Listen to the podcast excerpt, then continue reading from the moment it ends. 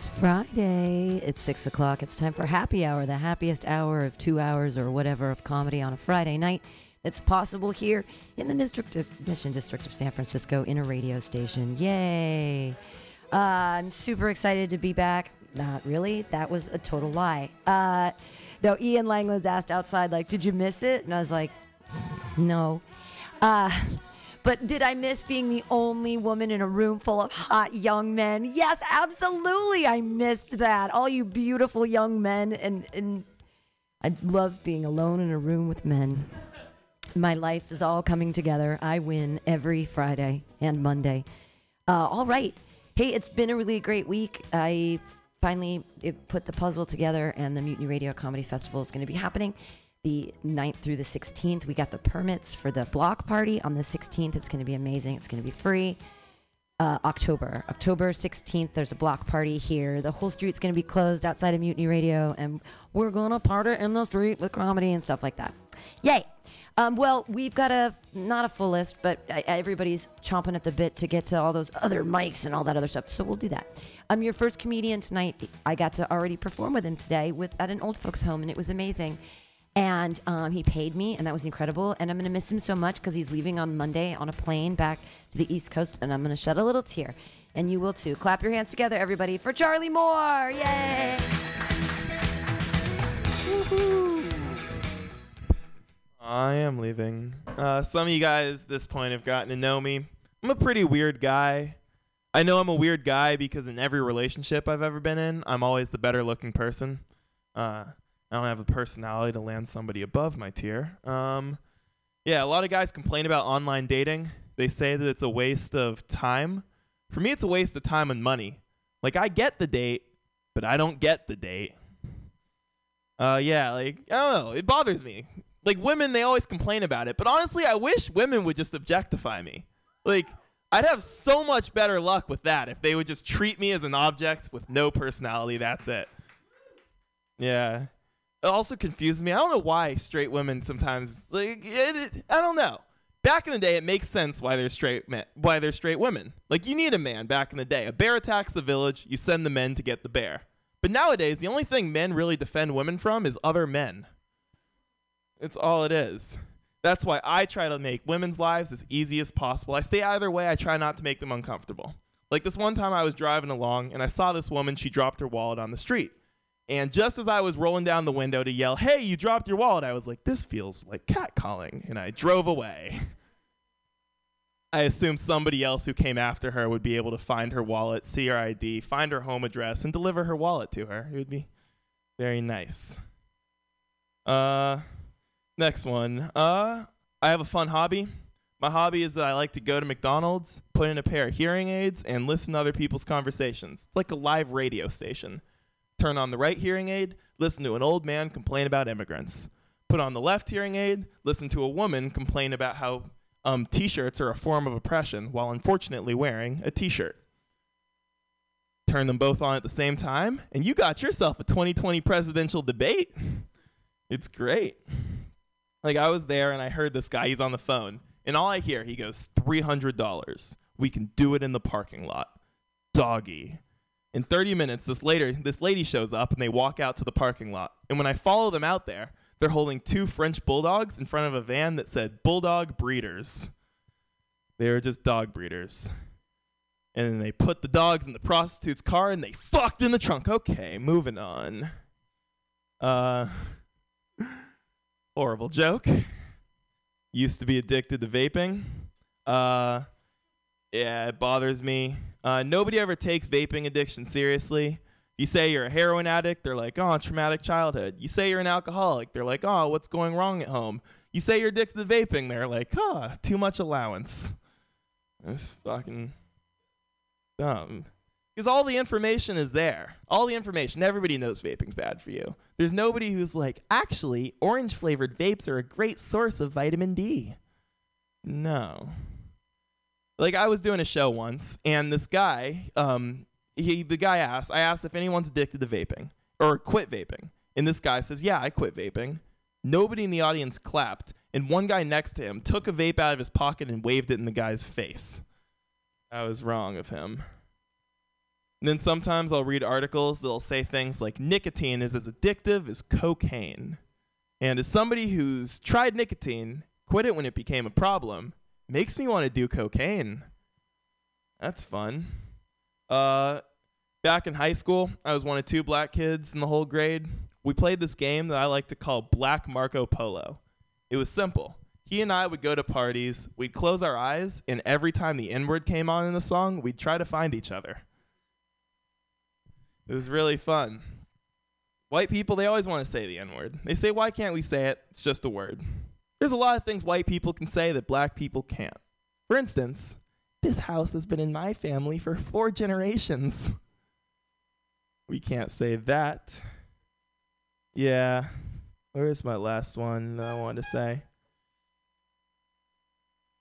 I'm going to end it on that. Thank you guys so much. Appreciate you.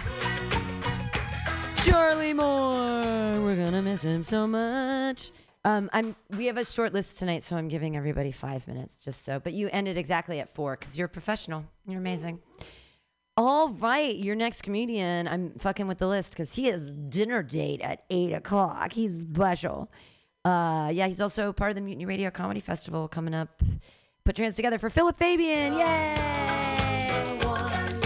I'm not the kind of girl who Hey guys, thank you, thank you, Pam. Welcome back, Pam. You know, I, I envy Pam because she got to travel, and like Pam, I actually like to travel a lot too. Because for people that like to travel, I like to run away from my problems. Um, one place I traveled to is Paris, France, and I remember when I was by the Eiffel Tower, there's this mime that said, "Take a picture with 20 euros. Take a picture for 20 euros." I always thought that was a bit of a ripoff because we also have mimes in San Francisco, but we don't call them mimes. They're just dudes strung out on crack. Um, one place I went to is uh, Cabo, Mexico. Has anyone here been to Cabo? No one? Wow. Okay, just me. But okay, so let me tell you about Cabo. It's a place where the beers are cold and the hookers are hot. And uh, I remember when I tried to go into Border Patrol, Border Patrol was asking me, "Are you bringing any illegal drugs into Mexico?" Like, am I bringing illegal drugs into Mexico? Why do you think I'm here in the first place? Um, okay. Um, another place I like going to a lot is the South. Is anyone here from the South? Anybody, by any chance? No one's here from the South. No one here travels. Well, okay. Well, I go to the South quite often, and I kind of hate it. There's a lot of traffic. It's dirty. Parts of it look like a third world country. People are fake, and you're judged by your politics a lot. And uh, yeah, I don't think I'm ever going back to Los Angeles for a very long time. um, but I went down to Los Angeles because I went to this uh, very ritzy town called uh, Thousand Oaks. Uh, anyone here from Thousand Oaks? Yeah, you heard of Thou- you've heard of Thousand Oaks? Or are you from it? Oh, you're from Thousand Oaks. So you know about how there's like a huge Jewish population down there, right? Yeah. Yeah, it's like I don't know, like 20% Jewish people down there, and it's a great town. Don't get me wrong. I had some friends that lived down there. They invited me down. Said, "Hey, man, you should come down bar hopping with us." And I, I always thought it was an amazing thing because I remember my first Jewish crush when I was a kid. Uh, Miss Frizzle from the Magic School Bus. Anyone remember her? Anytime I saw that, saw her on screen, I was like, "Damn, man, I'm, I got a boner, and I kind of want to read." So when I finally turned age, I went to 20. I went there, and I met a lot of women bar hopping in Thousand Oaks named Ahava. You know, it seemed like a very common Jewish name, but I think a lot of them were related because their last name was boyfriend. Ahava boyfriend. um, it reminded me when I went to Manila, Philippines. You know, there's I remember me going to this area called Makati, uh, meeting women named Ivana, and I think they were related too because all their last names were Green Card. Ivana Green Card. um, and I remember one time when I kind of called out one for wanting a green card with me. She kind of chased me down the street. It was kind of funny, and then her penis popped out. Then it was hilarious. um, uh, but let's see, something other new shit here that I have. Okay, so uh, one of my best friends is uh, this girl named Melanie. I've known her for like 15 years, and uh, you know I talked to her about my relationship problems, and she kind of gave me some good insight. Like she basically gave me an insight that Phil, you have to think of dating and men. Women think of men kind of like condiments. Sometimes women want ketchup. Sometimes women want soy sauce. And I ask her, "What am I?" Well, Phil, you're you're mustard. You're the condiment that everyone sees, but no one picks up first. um, anyone here, uh, been following Britney Spears recently? Anyone here follow her Instagram by any chance? Well, if you guys don't know, she's actually been posting a lot of naked pictures of herself on her Instagram. You know, she's finally liberated from the shackles of being under the control of her father. And you know what? Good for her. Good for her. Um, what makes me upset is where, like, Britney, where were these fucking pictures when I needed them 15 years ago? you know how you know how much mental capacity and computing power it took for me to imagine you and Christina Aguilera in a threesome when I was 15 years old? You know, with all that computing power, I could have sent a fucking rocket ship to the Mars. That's all I got, guys. Thanks a lot. Philip Fabian, everyone. Yeah, have cookies. There's cookies up there on the thing. Um, one of the cookies is called a Tim Tam, and it has caramel in it, and the other is just like a little, like a little cigar thing, but it's not. It's a cookie, and there's no weed in them. Okay, your next comedian. Clap your hands together, everybody, for Dash Renault. Yay! Hey, folks. So, uh, the first episode of The Rings of Power came out last night. Everyone see it already? Yeah, for a couple folks. I'm having. I'm not going to give anything away. Just going to let you know. It's another win for Team Diversity. Diversity Police got them real good this time.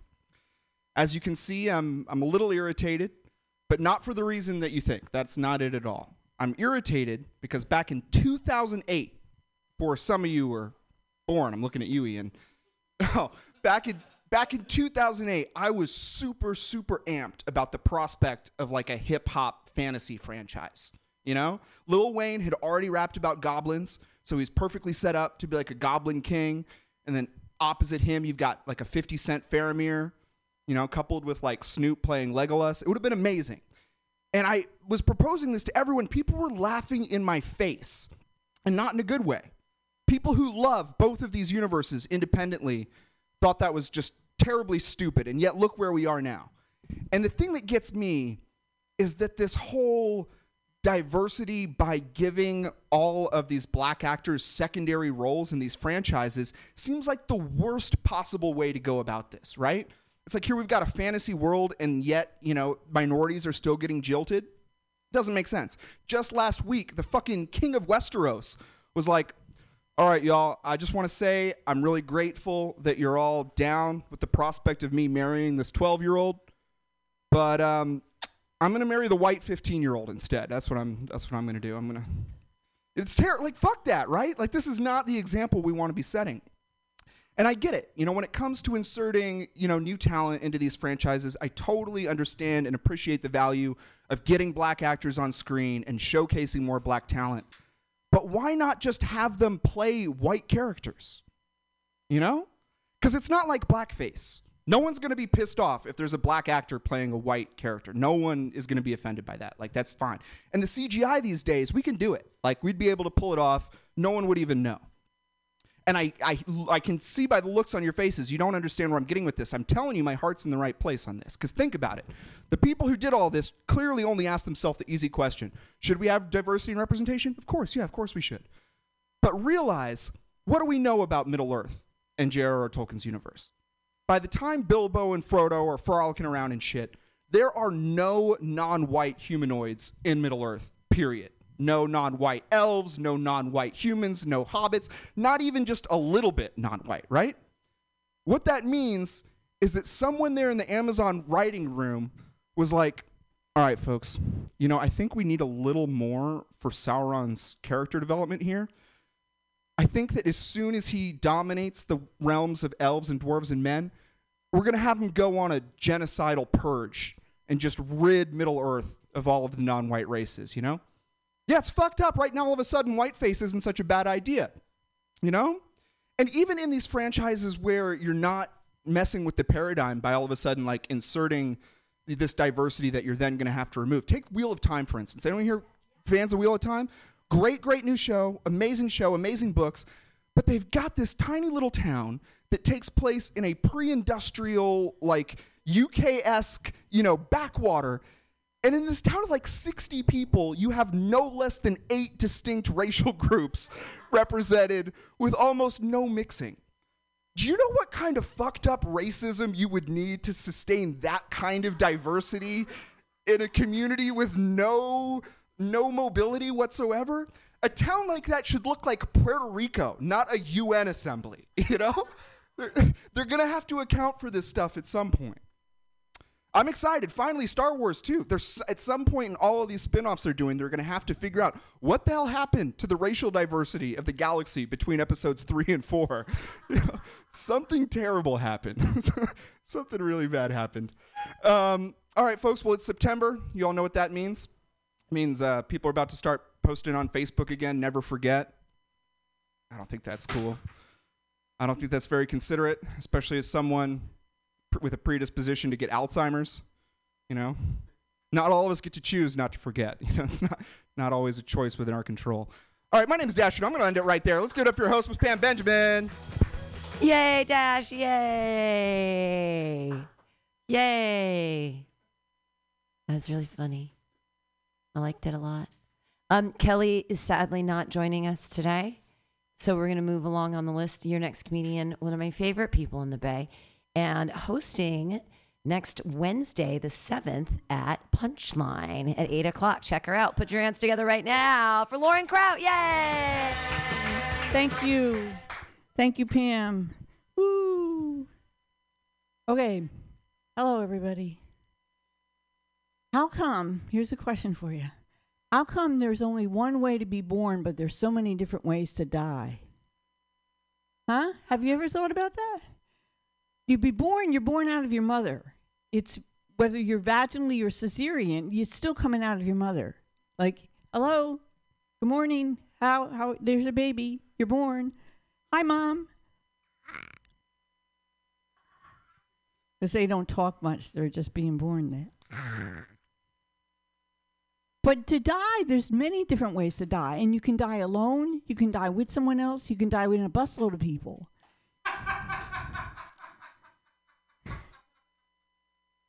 wow, that's never gotten quite that reaction before. Thank you, Colin. Yeah, you can. You can be in the bus or you can be in front of the bus. I don't know. Pick, take your pick. But you can die by, by a gun, by car, plane, train, earth, air, lack of air, water, fire, anything. You name it. But there's only one way to be born officially. But if you think about it, there are many ways to be reborn. You can be reborn by seeing a beautiful sunset or having a, a child look at you and laugh. Not look at you, but laugh. That that wouldn't be joyful. Or having a good bowel movement. Those are all being reborn moments. All right, there's something there. We'll find it. Um, a long time is relative. Have you ever think about it? A long time can be something different to different people. Like Ian, what does a long time mean to you? Couple hours, okay, all right. How about um, you, Dash? What does a long time mean? 30 hours, okay. Someone else, it might be 10 years. It's all relative. It depends on where you are and what the situation is. So I'm thinking it means it's relative. If your relatives, Uncle Bob and Aunt Muriel, are in the room, it's all about them. So you can say, How long did it take you? It took me and Uncle Bob.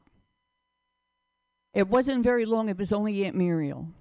It would be a whole new way, way to reference people. No, okay. That one, I don't know where that one's going. We, fuck that. Um, the first thing anyone sees about me now is that I'm old, and I hate that. I argue to say that old comes first before female because we even say old lady. It's not lady old, unless it's in Spanish, and then it's senora mejor. But there's also race. At what point do you think white? Before lady or after? Before old or after? Which old white lady? There you go. Thank you. Fuck you. what came first, the old white lady or the chicken?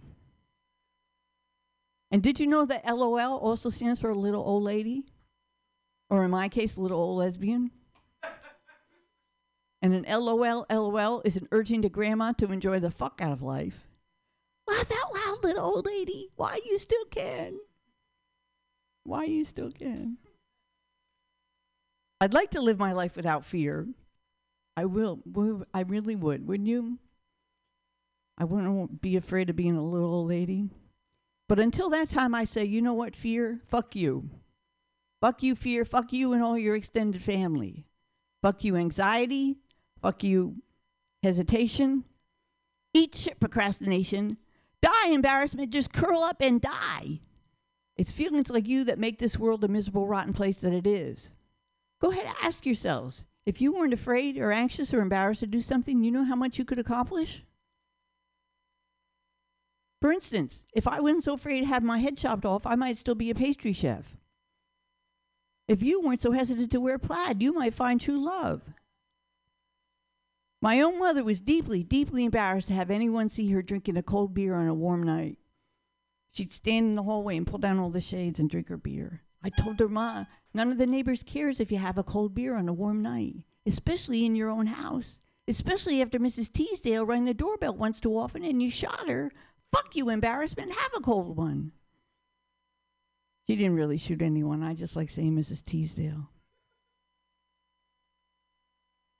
I'm trying to think of what to end it on with the. I'll end it on that. I can't think of anything else. Thanks very much, everybody. Lauren Crowd, everyone. Hey, last week you did the, or last time you did the old folks' home. How did they like you? They were, yeah. I thought they were fun. They didn't like the jizz jokes though. That's when I, I did a, I did a jizz joke and, and one of the old ladies was like, "Oh no, don't go there," and I was like, "Oops, I'm closing on a jizz joke. Uh oh, don't die. Yay, Lauren Crowd. Yay." All right, your next comedian. He's tall. He's wonderful. He's super helpful and lovely. Clap your hands together for Ian Langlands. Yay! Thank you. If I had a nickel for every time someone introduced me as tall, I would uh, kill myself with nickels. Okay. Well, on the spot. Fucking, I'm a natural. Okay. Um, I uh, I live in San Francisco now. I've lived here for a couple years. I'm from the Bay, but it's my first time living in San Francisco. Very, and I, I'm getting more progressive. I feel like I'm learning a lot about myself, learning about other people that aren't like me, and I'm growing as a person. I'm growing. I'm noticing things about myself that I didn't used to do. Like I used to do this thing. I'm gonna be honest with you guys. I used to, I would, if I was sitting in my car and there was a black man walking on the sidewalk, I would lock my doors. And now, if I see a black man on the sidewalk, I unlock my doors. Okay.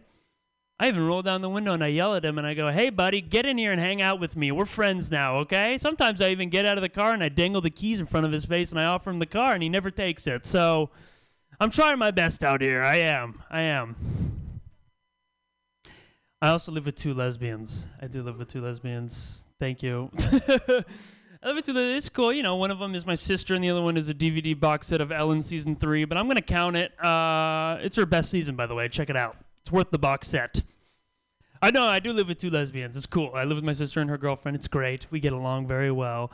Uh, but it's interesting. Like I said, I'm learning about people that aren't like me. Like I learned this thing about lesbians. I don't know if you know this, but they're really mean to their younger brothers. They're really mean to them, and uh, I'm sensitive, and I can't take it, especially when there's two of them. Okay.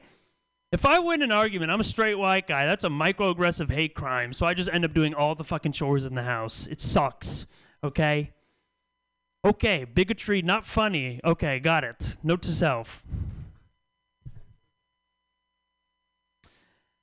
Moving on. Uh, I was buying soap the other day. Hard pivot. Uh, I was buying soap the other day. I never. I don't understand why soap is so masculinized. Soap is a very masculinized product, and I don't really get that. Eh, If you, if you don't believe me, go to like the soap aisle, like a CVS or a Walgreens. It's like two completely different stories, like the men's section and the women's section. The women's section is very beautiful. The bottles are very bright. There's flowers on them. These very welcoming words like citrus or lavender. Stuff that makes you want to buy the soap. And then you look at the men's section, it feels like I'm buying a quart of Pennzoil. I don't know what's going on. Everything's in black and gray containers. I don't know whether to put it in my car or on my body. That's my point. Also, note to self: don't put Irish Spring in your engine. It'll fuck it up. Okay, it will. Don't suggest it. Learned that the hard way. And they're all the same name. All the bottles, all the all the soap for men, they're all the same fucking name. It's all Dove for men, Pantene for men, Suave for men. Everything's for men.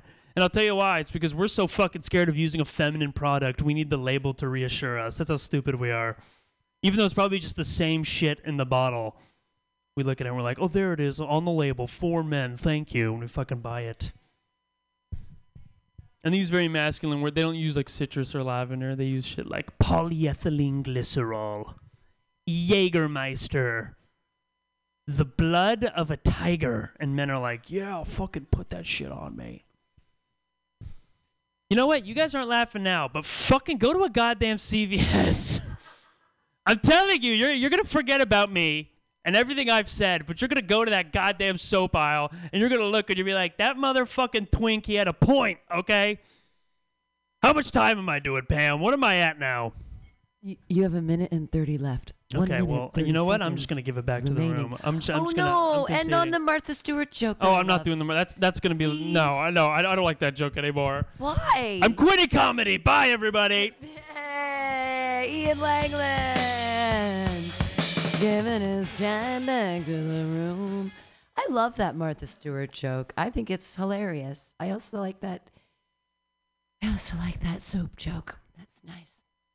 He's so fresh and so clean. All right, so is your next comedian. Clap your hands together, everybody. It's Brady Pearson. Yay!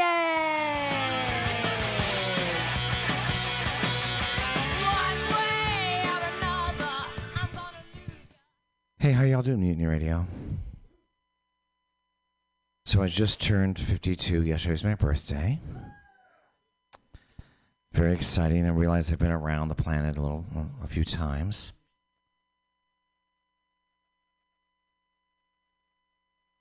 No, that's okay. I mean, please continue. Um, it made me think about some different questions about thinking of like, so how old were you when you lost your virginity? 47. You remember? Okay, so you you lost it. Did you ever find it?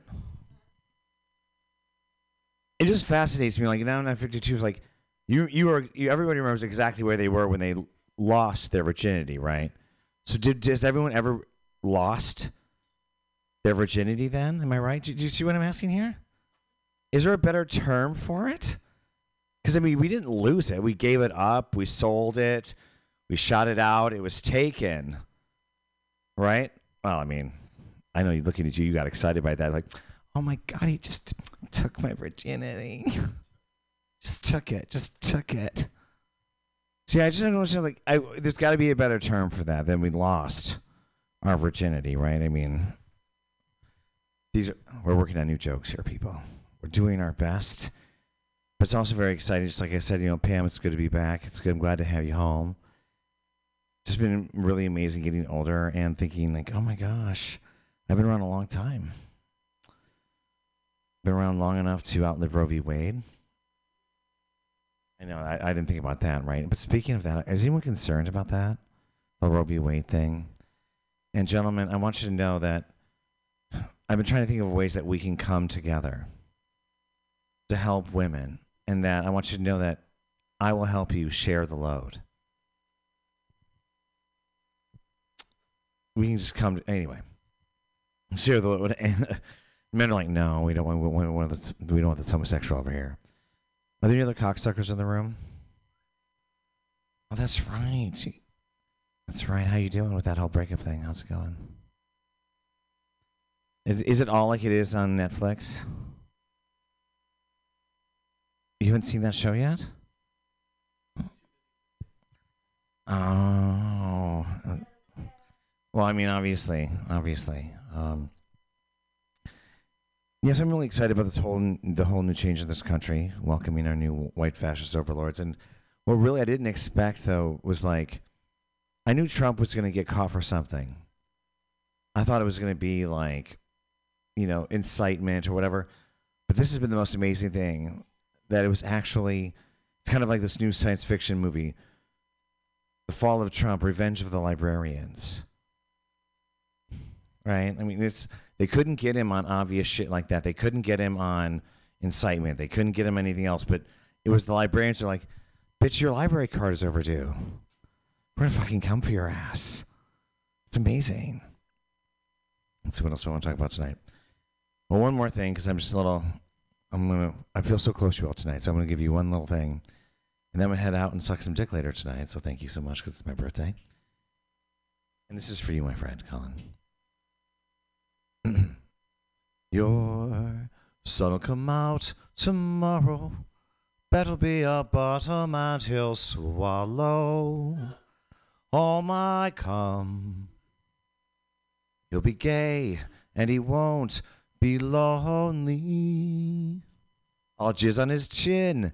He'll grin and say, Tomorrow, tomorrow, I'll bottom.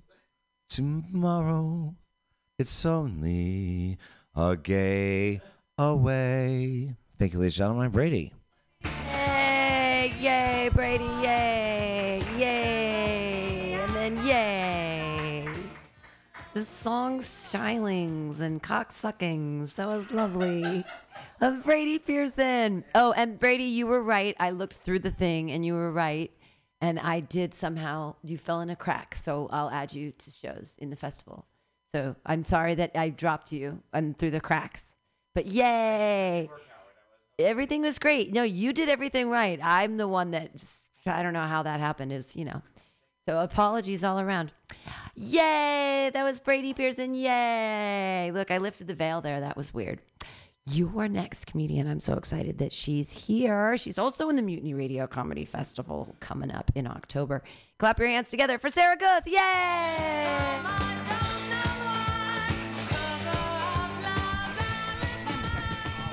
Um, I'm I'm not sure if I'm excited to be here. You guys didn't make this look that fun. Took a COVID test before this. Was hoping I'd test positive, but I'm negative. Don't have an excuse to knock her out tonight. Um, okay, what am I going to talk about? Oh, it's a three day weekend. It's a holiday. Yeah. Labor Day. Weird holiday, right? Not as weird as the 4th of July, though. Right? The 4th of July. Why do we celebrate the 4th of July with fireworks? Seriously, whose idea was it to be like, I know how we can celebrate our country's independence? Traumatizing those veterans who fought for it.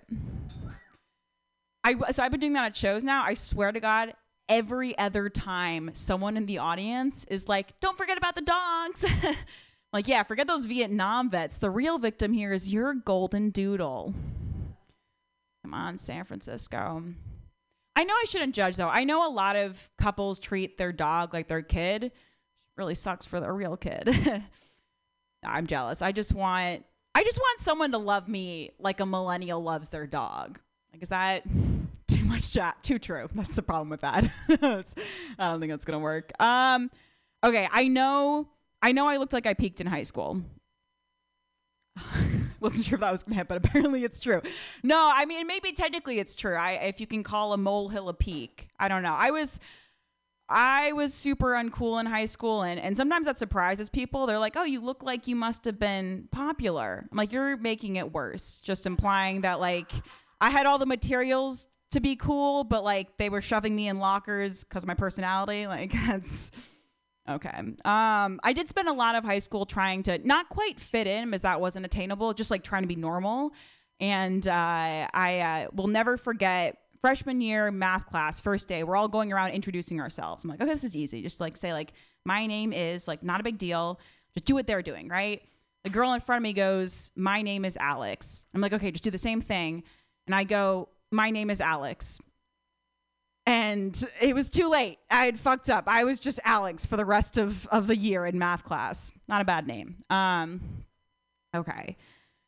I think okay. I think the problem was I didn't have a lot of self confidence growing up, and I obviously I still struggle a lot with self confidence, but not as much. I think because like sometimes I'll think I suck as like a person, but then I'll see someone talking on speakerphone in public, and I'm like, eh, maybe I'm not so bad.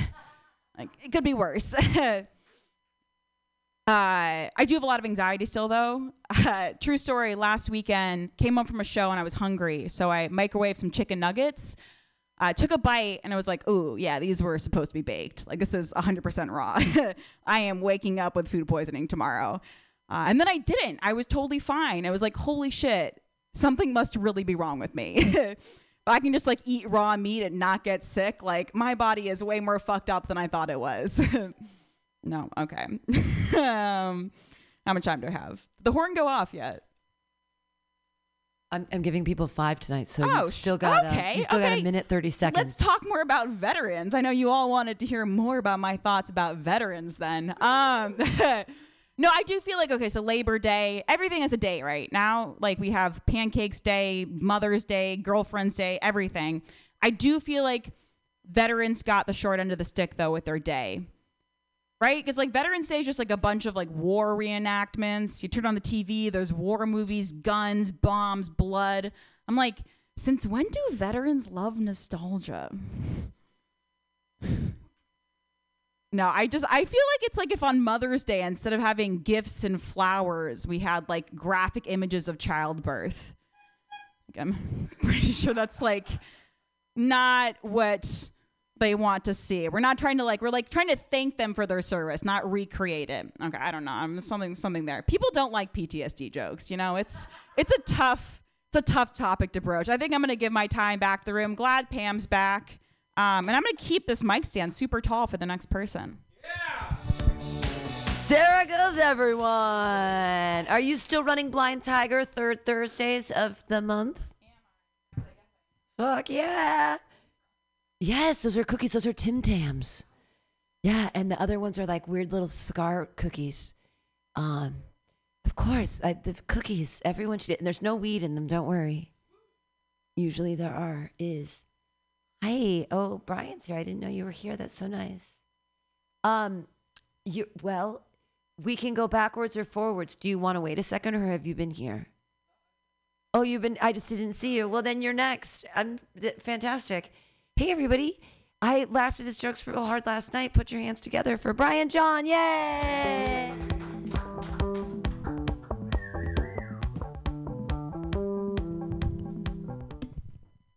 You guys remember the song uh, WAP, the Wet Ass Pussy song? So in that song, Megan Thee Stallion says, I can make you bust before I even meet you. And I've been thinking, like, I, what a curse. Like, I feel, I feel bad for her. You know, like she's having sex with her boyfriend, and she's like, "Damn it, did you come already?" And he's like, "Yeah, sorry, I came a long time ago, back in 2007." no. Yeah, but it's it, it's it's like some fucked up, you know, princess curse in a fairy tale. Like all the Prince Charmings, you know, blow their load before they even meet the princess. I don't know. Thank you for your feedback on that one. Uh, has anyone tried the Citizen app? Do you know the Citizen app? All right, well, this joke's not going to work. Uh,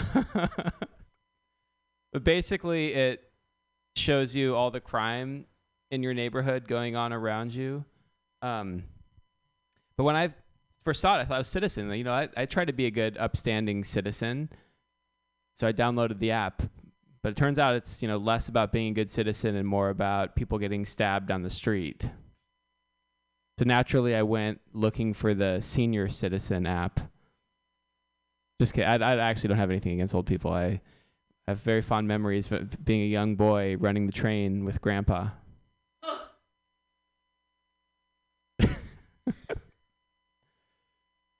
yeah, with we'd we'd run the train. Uh, take a little while to set up. Grandma's pretty old. Um, we'd run that train. Um, build a whole little town of people. Well, it it wasn't an actual train. It was a human train. No, it's a joke. You know, it's it's you're supposed to think it's not an actual train, or no, you're supposed to think it is an actual train. I don't. Never mind. Okay. This is going well. Uh, and some of you have heard this story before, but I've been just feeling just out of it lately. I've been pretty checked out at work, so um, I've just been like fucking around. I asked my boss for a month off to get circumcised. I asked for a ton of time off just because I wanted to make him have to like get on and research what a reasonable amount of time is to take off for an adult getting circumcised. Um, yeah, so he came back at me and, and he offered me. He's like, "How about you take a week instead?" I told him, well, it's not enough. A week might be enough for what you're packing, but I need at least a month, if not several months. Because last time when I took time off to get circumcised, you might remember the circumcision didn't set properly.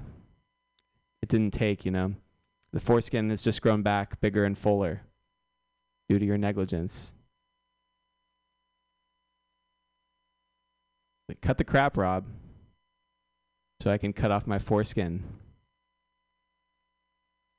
I like when jokes like get nods. Like, I understood that that pun. I'm not going to laugh. I will acknowledge its existence. However, that's all I ask for my jokes, and even just, you know, as a human,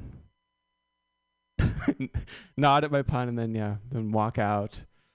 But at least I've been. Oh, you're throwing stuff away. Okay, cool. But um, my boss didn't give me a month off. He's like, I don't know, man. You're gonna have to email HR. So I emailed HR and I wrote, uh, "Dear HR, I just wanted to reach out regarding my circumcision leave. I've requested a month off to recover and to ensure the circumcision sets properly, unlike last time. You may remember. So I'm really HR. I need you to help me cut through the red tape so I can cut off that fucking little thing that haunts me on the tip of my dick called my foreskin.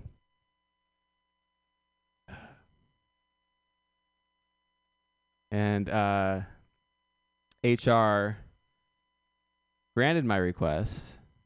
And so I immediately submitted another request for the following month for foreskin to get another month off for foreskin reconstruction surgery.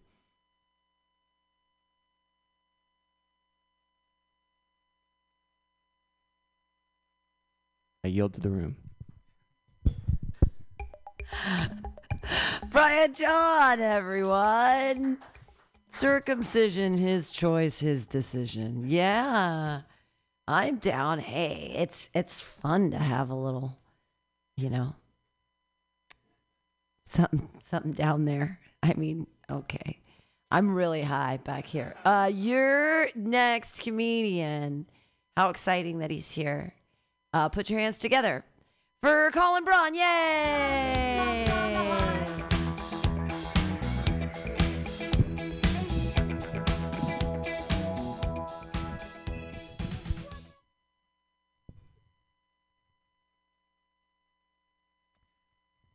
I asked my boss for leave so I could take my daughter to get circumcised.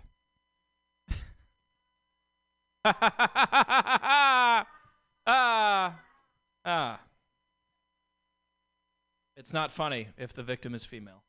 Um, I know I'm dressed like I came here straight from work, but I, I actually came gay from home because I had the day off today. Um, I work in construction, and all the unions uh, we get they get a four day weekend on Labor Day because they used to get a three day weekend when no one else did, and it was special. Then everyone else started getting Labor Day off, and then the unions didn't feel special, so they started taking off the Friday before, and now they don't have to sit in traffic like you fucks. Um, sometimes in construction, I'll feel uh, that I'm too gay, and then other times I'll just be driving through San Francisco and uh, I'm not very gay at all by comparison. All right, stupid, dumb, dumb. I'm, I, I may not be very gay in the way that I, you know, talk or dress or carry myself, but I am in terms of raw numbers.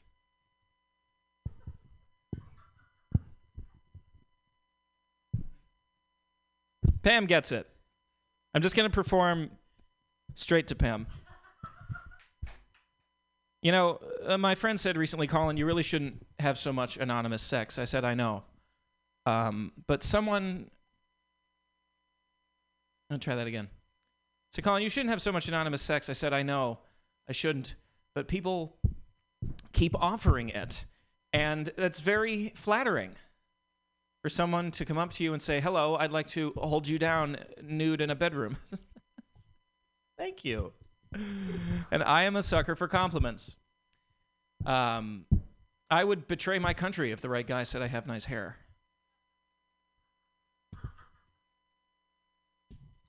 turning this way was the right decision. Um, I'm working on a character. He's the gay serial killer. This is the gay serial killer. Oh my god, you have amazing skin.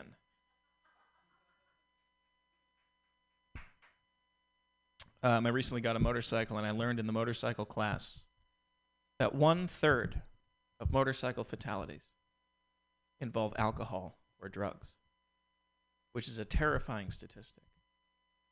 Not as terrifying as the corollary statistic, which is that two thirds of motorcycle fatalities involve sobriety.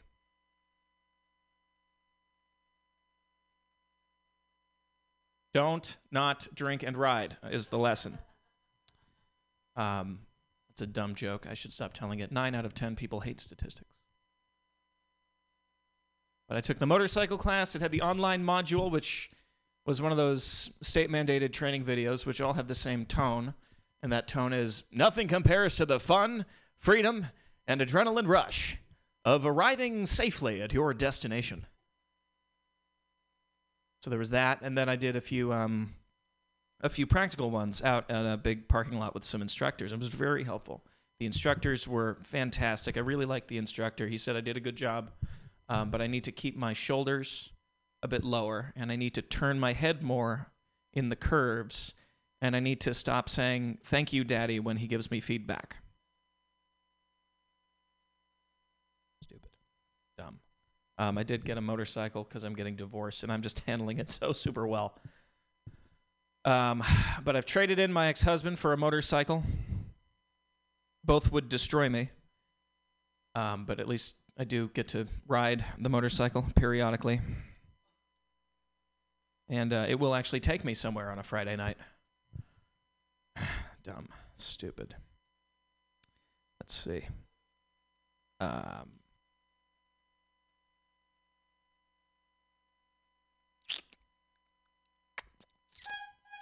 Hmm? Oh, sorry, I didn't take Adderall today. Um, I was asked recently three words that I would use to describe myself. Very, very subtle. If I'm not a hack yet, I'm getting there.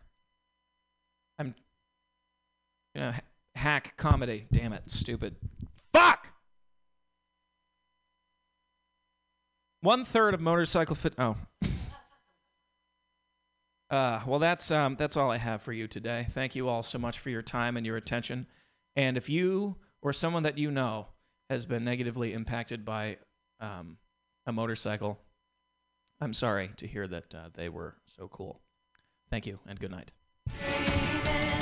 Yay! Colin Braun! Hooray! Cookies!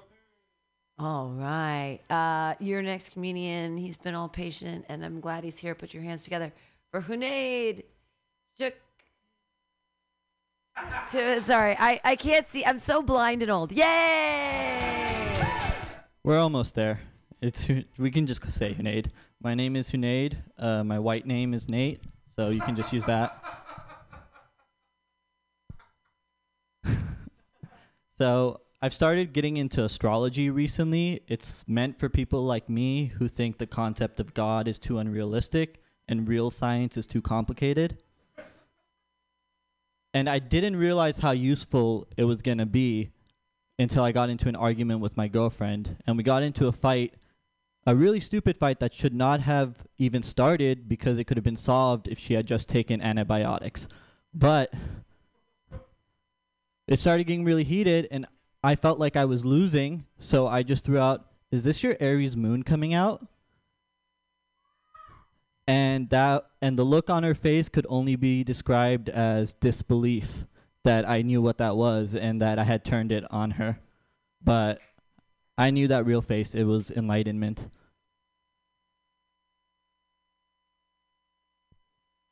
Um, I was watching a fight recently, and I realized that fight coaches would probably make really good couples therapists. If you've ever watched a fight, just listen to the corner talk. It has a lot of great relationship gems like respect your opponent. That's a solid tip. You should respect your partner because If you don't like a relationship, it might not last very long. The other one was if things aren't going your way, go for the body. Another solid tip. If things aren't working out, go to the body. And then I think my favorite one was you just need a good 3 minutes.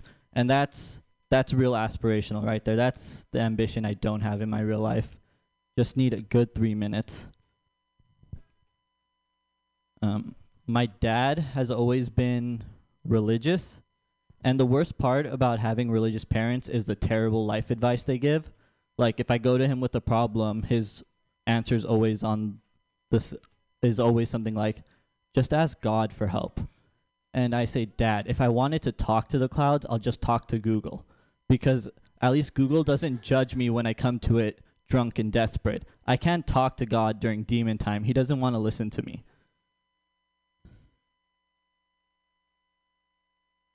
Um, and I'm jealous that Catholics and Christians get to throw up a gang sign when they pray, but then Muslims have to do a full CrossFit routine to get God to forgive me.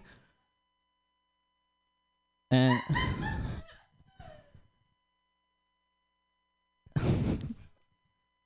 um, but my dad lived a cool life. As a young man, he was part of a fundamentalist group and moved to London to spread jihad.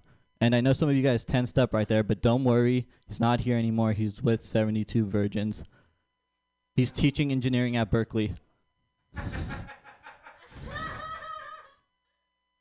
well, but he was essentially a Muslim missionary, which, fun fact, is the only halal sex position.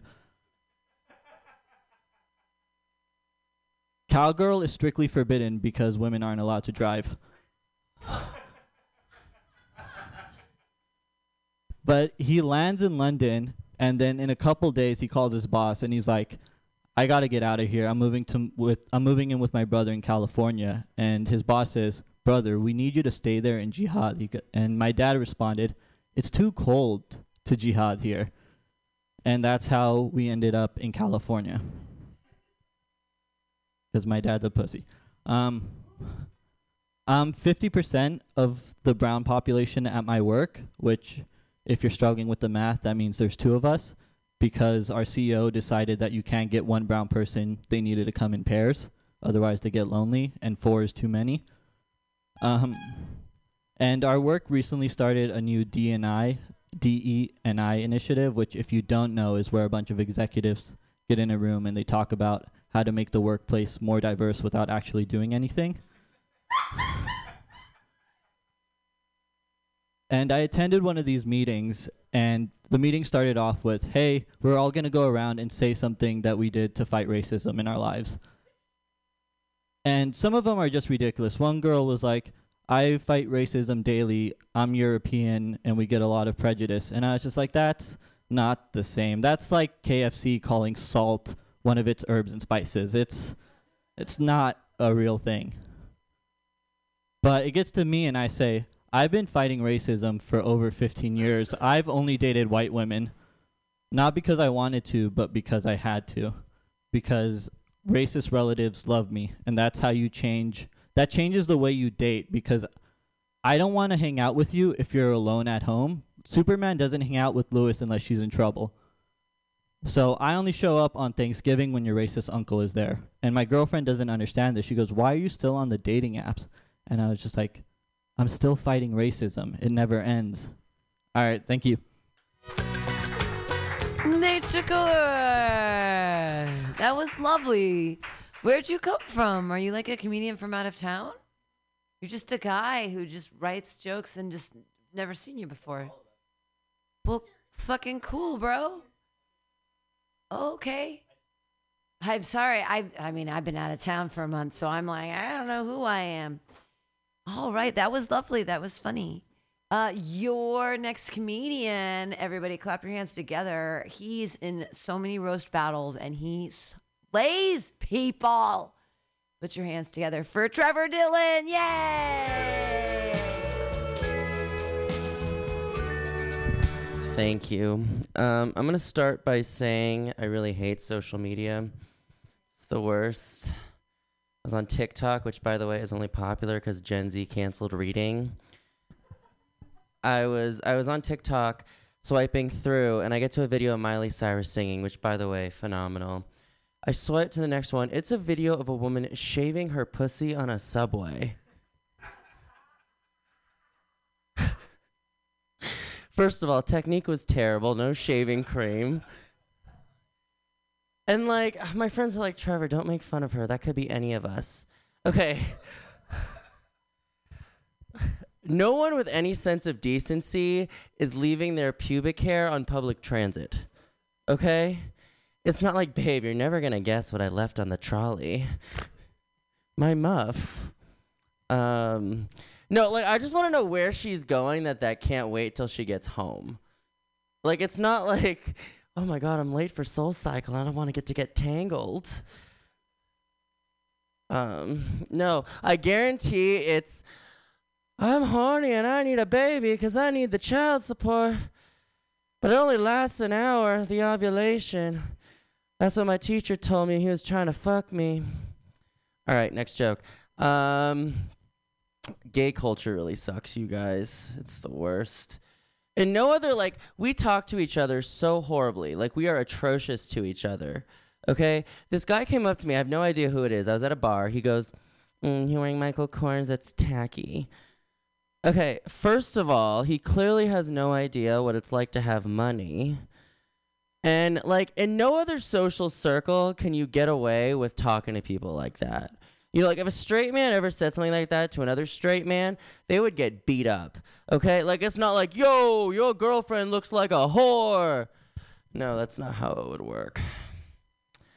Uh, and I think worst of all are the body standards. Like if you're fat as a gay guy, that's like being the ugly girl at an orgy. Just no one, no one's interested. And like every once in a while, I get like a little bit of like a glimmer of hope. And you know, like I saw on Instagram the other day, this guy posted, and he's like, this guy, he's like healthy weight, fit, um, and he's like, yeah, I just started eating better. I'm like, okay, that's like attainable. I can I can get to like where he is. Turns out that's his before picture. And I'm like, what a fucking traitor. And my friends are like, Trevor, you should just like get a gym membership and go work out. Okay, no thank you. I'm not spending money every month to feel pain. I already do that. It's called dating apps. And like I don't want to sound like a snob or anything, but I do have Hinge preferred.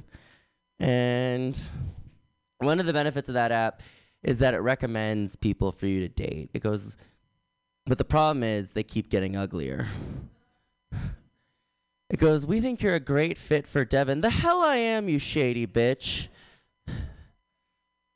God damn it. Because, like, when I say, like, I want to feel better about my body, I definitely don't mean tell me that I'm a catch for ugly people.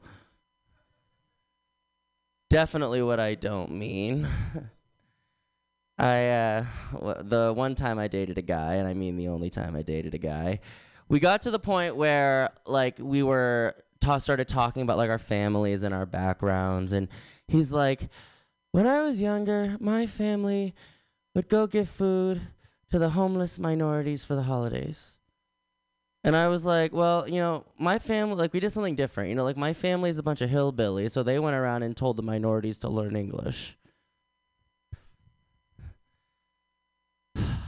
I'm not like them like my my family is like is a bunch of Trump supporters, but like I have a conscience and I'm not blinded by the white, and so but like I can't get away from it. You know, like growing up, I worked. I my first job was at Kohl's, which if you don't know what that store is, it's basically just a great place for poor people to not be naked. And um, all right, I have a minute left. That's great. Um, what else do I want to talk about and run through? Um, got to be really careful what we say now. When I'm up here as as comedians, you know, like people used to be able to say the word retarded. Now we have to say anti-vaxxer. People are so dumb. I was talking to this lady. She's like, "Mm, I'm not getting that vaccine. I don't trust what's in it. It's not going in my body. I'm like, bitch, your husband is right here. You clearly don't care what goes in your body. All right, I'm going to cede my time back to the room. Yay! Trevor Dillon, yay! See him at a roast battle in LA soon. I don't know, you're always down there. It's like amazing. I'm like, I like it. I like it on Facebook. Your next comedian, she's so lovely. I finally learned how to pronounce her name. Put your hands together, everybody, for Kavi to sing. Yay!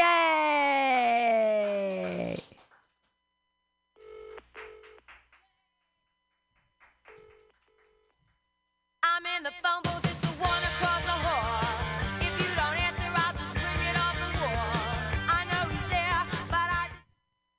my dad is obsessed with arranging my siblings' marriage, including myself. And my brothers, well, that was my choice. He arranged my brother's marriage. My brother was just like, "Eh, women these days just like don't want to date me. Like, yeah, it's you know, it's really hard when you don't have a job. Um, and I don't know. My brother's a little bit of a mess. He's unemployed and he's living at home, and you know now he's getting married to this woman who was living in India. So watching their wedding was like seeing a movie. You know, tears streaming down her eyes uh, before she boarded the Titanic. You know. And I'm not against arranged marriages. I just think that like a lot of times brown parents will push their sons into it uh, so that they'll get their shit together which feels kind of counterintuitive. You know, it's like, look, that man is drowning. Quick, toss him a wife. You know, then you just have, you know, a drowned woman and a husband who's barely afloat. You know, maybe a baby. Um, my, my mom, my mom, uh, I, I told my mom, I was like, Mom, I don't want you arranging my marriage. And she was like, What? You think I can't find someone good for you?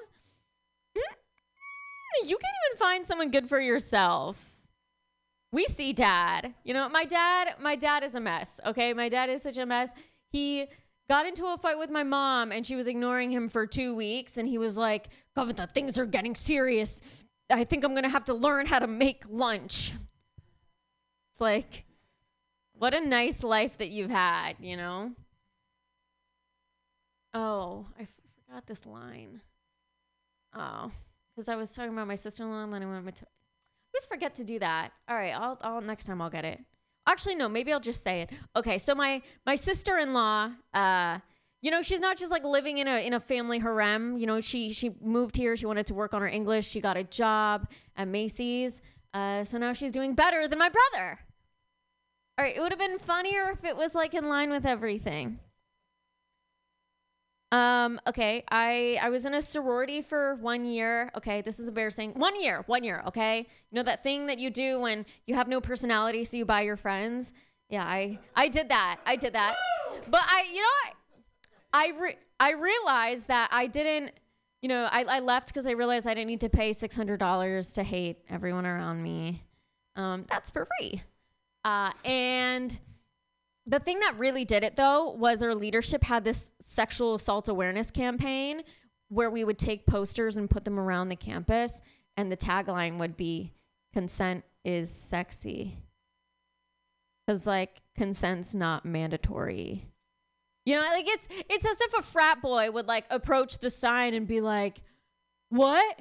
Well before like i never asked for consent but now that it's sexy you know like like leadership goes to the board and they're like, look, we decreased rape by 2%. Guys just realized that they could get in quicker and faster if they asked.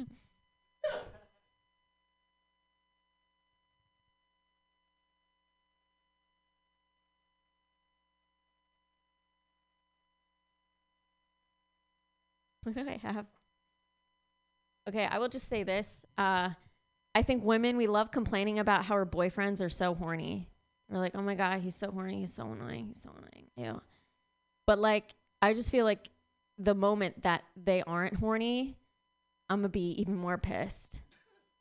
Cause like, why? You know, like I'd approach him, be like, "Hey, you want to get cheeky?" And he'd just be like, "No, I, I think I'm good."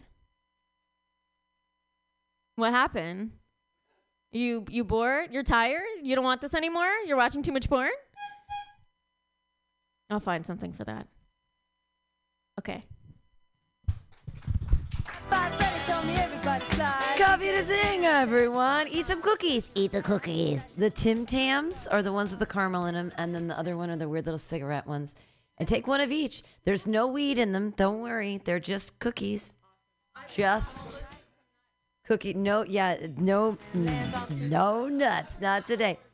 Are your friends here yet, Eric? No, it's okay. No, no, no. Well, I'll do a little time. We'll still wait for your friends. We can make it work. All right. Uh, clap for me. Yay.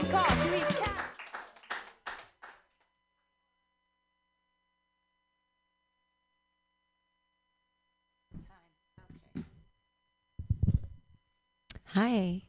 Hi, people with souls. That's so nice. You're like real people. And you're like, you're not, do you actually want to sign up? Are you people that are like, they're, no, you're just, you're here. Oh my God, that's so exciting. Okay, super cool. That's really neat. So, um, oh my God, I just came back from Greece. Yay.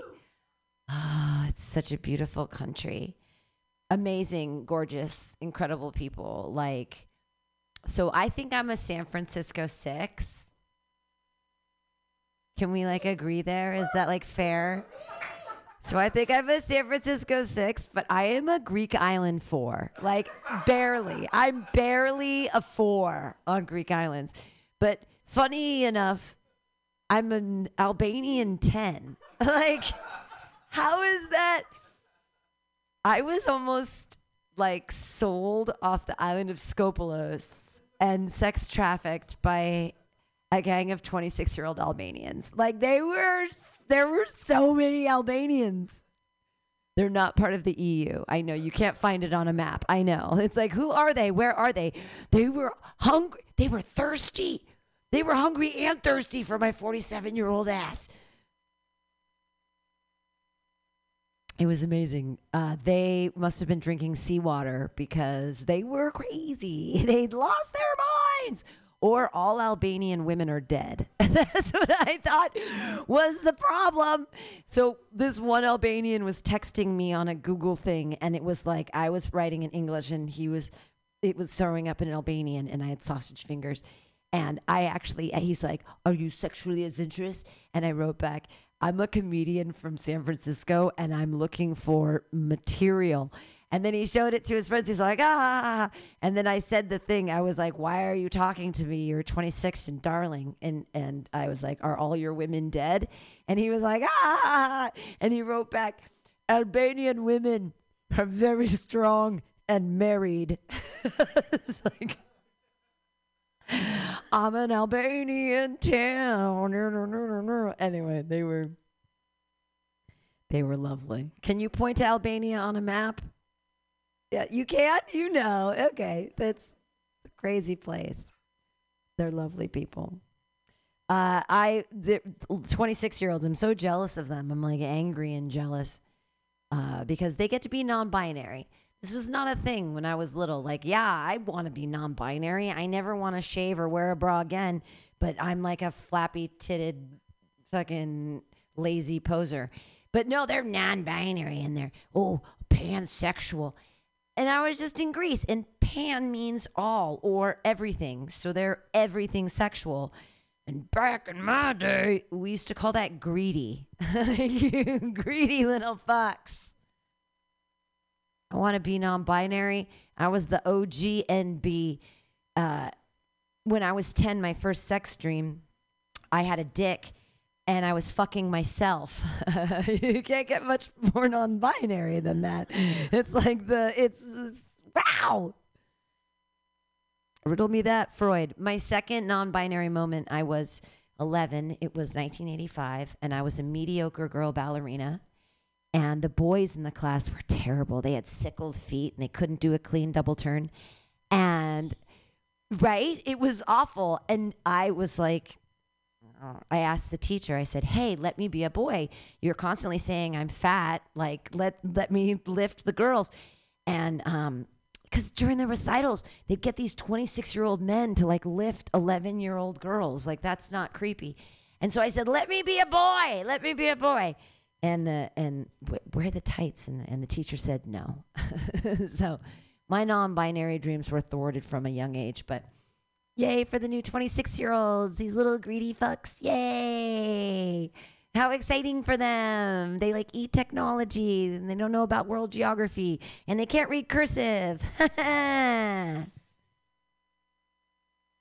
hate them. I mean, I love, I want to be them. I'm angry. Okay. Um, we're going to keep this show going. I'm really excited. Yay. um, your next comedian, it's going to be Eric. And then do you remember Eric Berry from back in the day? Your next comedian, he was just doing a world motherfucking tour of his show called American Sex Brain. Yeah, you were in Portugal and Germany and Amsterdam. Like I was watching him on the thing, American Sex Brain, and the picture was so cute. He was like all crawling up to the front. It was great. And he's here in town. This is amazing. Put your hands together, everybody. It's very exciting to have him here. Everybody, it's Eric Berry. Yay! Yes, keep it going for Pam, everybody. Oh my God, I actually, I this is true. I lived in Albania for a little bit, um, and the thing is, like, they're very traditional there uh, in Albania. So if a guy, for instance, like the men and women sit at separate tables, and if you're a guy and you want to get a woman's attention, you look at her, and if she looks back at you, that means that she's agreed to marry you. And if she doesn't, um, you tie stones to their feet and throw them into the sea. And so that explains a little bit, Pam, about the hierarchy there of. Uh, yeah, I love, I fucking, I love this show. I love this concept. It's like, uh, what if we could guarantee you a spot where you could bomb, but then also we put it on the internet for all time to be. I actually, this is one of the first places I performed. Literally, yeah, this is true. 12 years ago. 12 years ago. And it's so cool. Uh, you know, Pam has taken over the station. It's so cool to see just how far this place has fallen since Pam has. I'm joking. Come, give it up for Pam. I fucking love Pam. Oh my God. Um, you guys, I have not had a drop of alcohol in four months. Yes, is something I could have said four months ago. Uh, since then, it's just been a whirlwind of booze and cocaine. And uh, yeah, every year I go sober for as long as I can. This year was particularly rough. So, January 1st, I go sober. Uh, I actually went through withdrawals this year. Like, I started getting uh, the shakes. And I had not gone through withdraw- withdrawals that badly since I was uh, a baby. Um, because my mom used to, she used to put um, whiskey on her nipples. Yeah, whiskey nipples. That was her nickname. Not with me, but with the other kids at the daycare. I thought, wait a minute, how do they know? I don't know. Mom was a giver. What can I say? But I was I was uh, worried um, that I'm an alcoholic because now I have to be drunk every time I want to suck on my mom's tits. And yeah, it, it's it's hard being uh, sober as a as a dude because like as a dude, you know, if you're interested in ladies, you're like, oh, do you want to go get a drink? You know, we treat sober people so much worse than we treat people who drink. Like we judge the guy who's standing up straight, sober at the bar ordering a juice more than we judge the guy who's like falling over on the ground complaining about the Jews, you know? And like, so like I'll go out to a, a, a bar, right, when I'm not drinking, and I'll order a, a cranberry juice to help with the UTIs. And then like uh, a, a woman, a woman will come over and she'll talk to me, and as soon as she finds out that um, that I just realized the logic flaw in this joke that a woman would come over and talk to me. But anyway, um, but uh, as soon as she comes over, comes over and, and talks to me, um, uh, and she finds out I'm not drinking, she either thinks that I'm either one an alcoholic or two that creepy sober guy who goes to bars to hit on drunk girls. And uh, when she finds out I'm both, I'm no better off, you know. And like it used to be that uh, she'd come back and I'd you know blame not getting an erection on the whiskey, and now I have to be like, it's not me, it's you.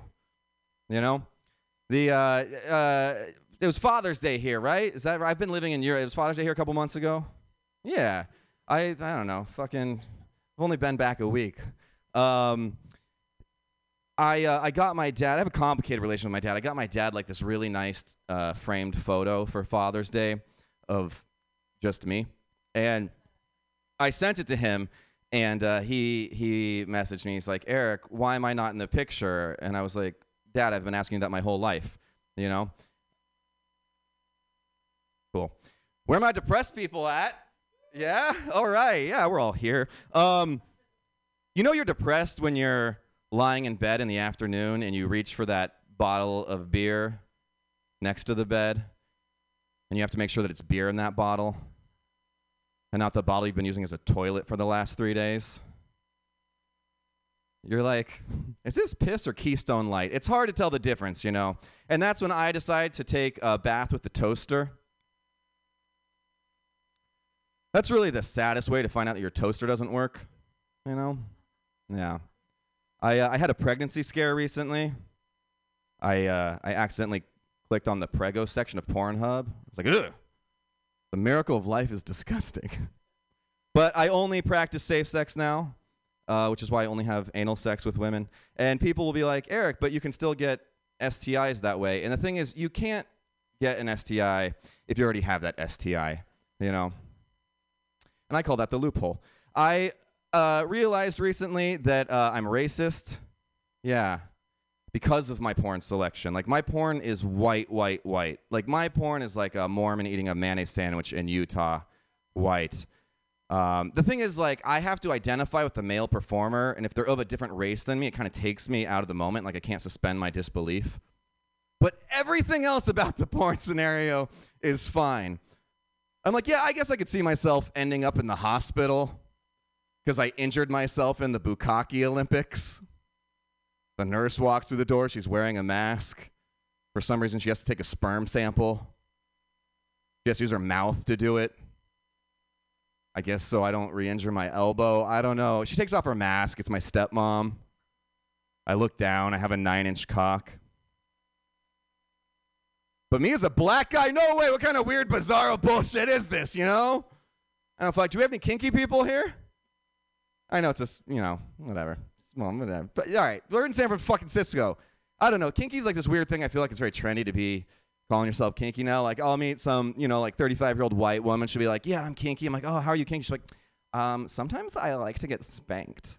And it's like, listen, when I was a kid, I the neighborhood girls used to have me put dog collars on them and then a dog leash, and I'd walk them around the neighborhood and then put them in a dog crate. And uh, my family didn't even own dogs. You know what I mean? Like, don't talk to me about being kinky. The thing is, like, I straddle this weird line between kinky and vanilla. Like, I'm super kinky to my vanilla friends, but I'm super vanilla to my kinky friends. Like, I have this friend. uh, This is true. You can look her up. Her online name is Femcar. She was dating a surgeon, and they would literally cut parts of their flesh out and cook it and eat each other's. Yes, this is 100% true. You can look it up. Uh, and she's like, "You're not kinky. You're not kinky." Eric's like, "I, I just, I don't want to eat people, you know." Like, listen, I just want to choke a girl while she calls me daddy, and I piss in her mouth like a normal human being, you know. God, what happened to traditional values? Uh, let's see how this goes, San Francisco. I uh, I went on a a date um, with a trans woman a few years ago, and uh, the thing is, like, I'm not I'm not into trans uh, women, and like it it wasn't her fault. It was because I was subscribing to my strict policy of swiping right on everything without reading profiles on Tinder, and uh, so uh, we met in a 7-Eleven parking lot uh, because I'm very classy, and she wasn't 21, and look, look how fucking tight you guys are. Gee, oh my God, some guy mentioned the word fucking trans. Don't talk about your experience. You can't have a lived experience. So, um, again, glad this is on the internet. Um, so uh, I knew that uh, it became obvious she was trans when I met because I was like, "Hey, I'm Eric," and she was like, "Hey, I'm Olive," and I was like, "Oh fuck, what do I do?" Like I didn't, I was not expecting this situation, you know. And so I uh, was very nervous, and I said, "I'll do whatever I do when I get nervous. I'll um, get fucking wasted." And so I went into the 7-Eleven and I got uh, myself a bunch of beer, and I got her a juice box, and we went back to my place, and um, uh, she was super pretty. We started making out, and the clothes came off, and then it became very, very obvious that she was trans. And the thing is, like, I'm not uh, attracted to penis, um, but if this room is any indication of it, I have no greater fear being in the U.S. Uh, than being labeled as transphobic. So I was like, I guess I got to take one for the team. And if you really want to smash the patriarchy, Try fucking a lady with a bigger dick than yours. You know what that's like when it's just bouncing back and forth between your stomach? Like, we really should do something about the wage gap, you know? If her dick was any longer, would have chipped a tooth. Yeah. Uh, I feel like we've been talking about some serious stuff. Uh, is it okay if we talk about some lighter things? Yeah? All right. Cool. This will be a great one to end on, Pam. Um, uh, Victoria's Secret made history recently by um, hiring the world's first woman with Down syndrome. Yeah, yeah, it's true. Yeah, you can give it up for that. Uh, which I think just goes to show you that with enough determination, men will masturbate to anything. Now, I know you're saying that's messed up, but it's true. It's true. I personally know that what I just said is true. Okay? Her tits don't have Down syndrome. I'm all, listen, I'm all for inclusivity, but I feel like there should be certain parameters for industries. I don't think that the airline industry needs to have a special needs program. I don't think we need to have an airplane going down because the pilot mistook the control panel for a chocolate bar. I don't think that needs to happen. When is the porn industry finally going to embrace a special needs program? I think that special needs people deserve love, they deserve to have sex, they deserve to be able to lie down on a pool table with 12 guys surrounding them jerking off while their eyelids are being pried open. You know what I mean? I'm all for inclusivity. I'm glad that you guys are too. Give it up for yourselves for being so progressive. Thank you so much. Yay! Eric Berry, American Sex Brain. You can probably find that on YouTube or something, right? Somewhere. Yeah. Fuck yeah. Uh, all right, your next comedian. Excited that she's here. Everybody, clap your hands together. It's Drea Myers. Yay! Oh my god, dude. Thank God Eric Berry came back. You know what I mean? We talk, we really have a shortage of white men talking about porn and fucking retarded people. we really needed that. I'm glad you're back to fill that gap in the comedy scene, you know? There wasn't enough of you. We needed more. Uh, I do not have kids. I don't have kids, uh, special needs or otherwise. I don't have any kids. um, I don't think I'm gonna have kids either, dude. I've decided, at least not right now, just 'cause like I know my type and I don't want to give my kids a loser for a father. so that's the number one reason, dude. You got to be honest with yourself, you know, about where you're at in life. Like, if he's not calling me back right now, he's not gonna call my kid back in ten years. Real shit. Man, if only my mom had made that same decision. You know what I mean? Fuck. Maybe I'd have a 401k, you know? I wouldn't be fucking doing comedy in a radio station with no real job.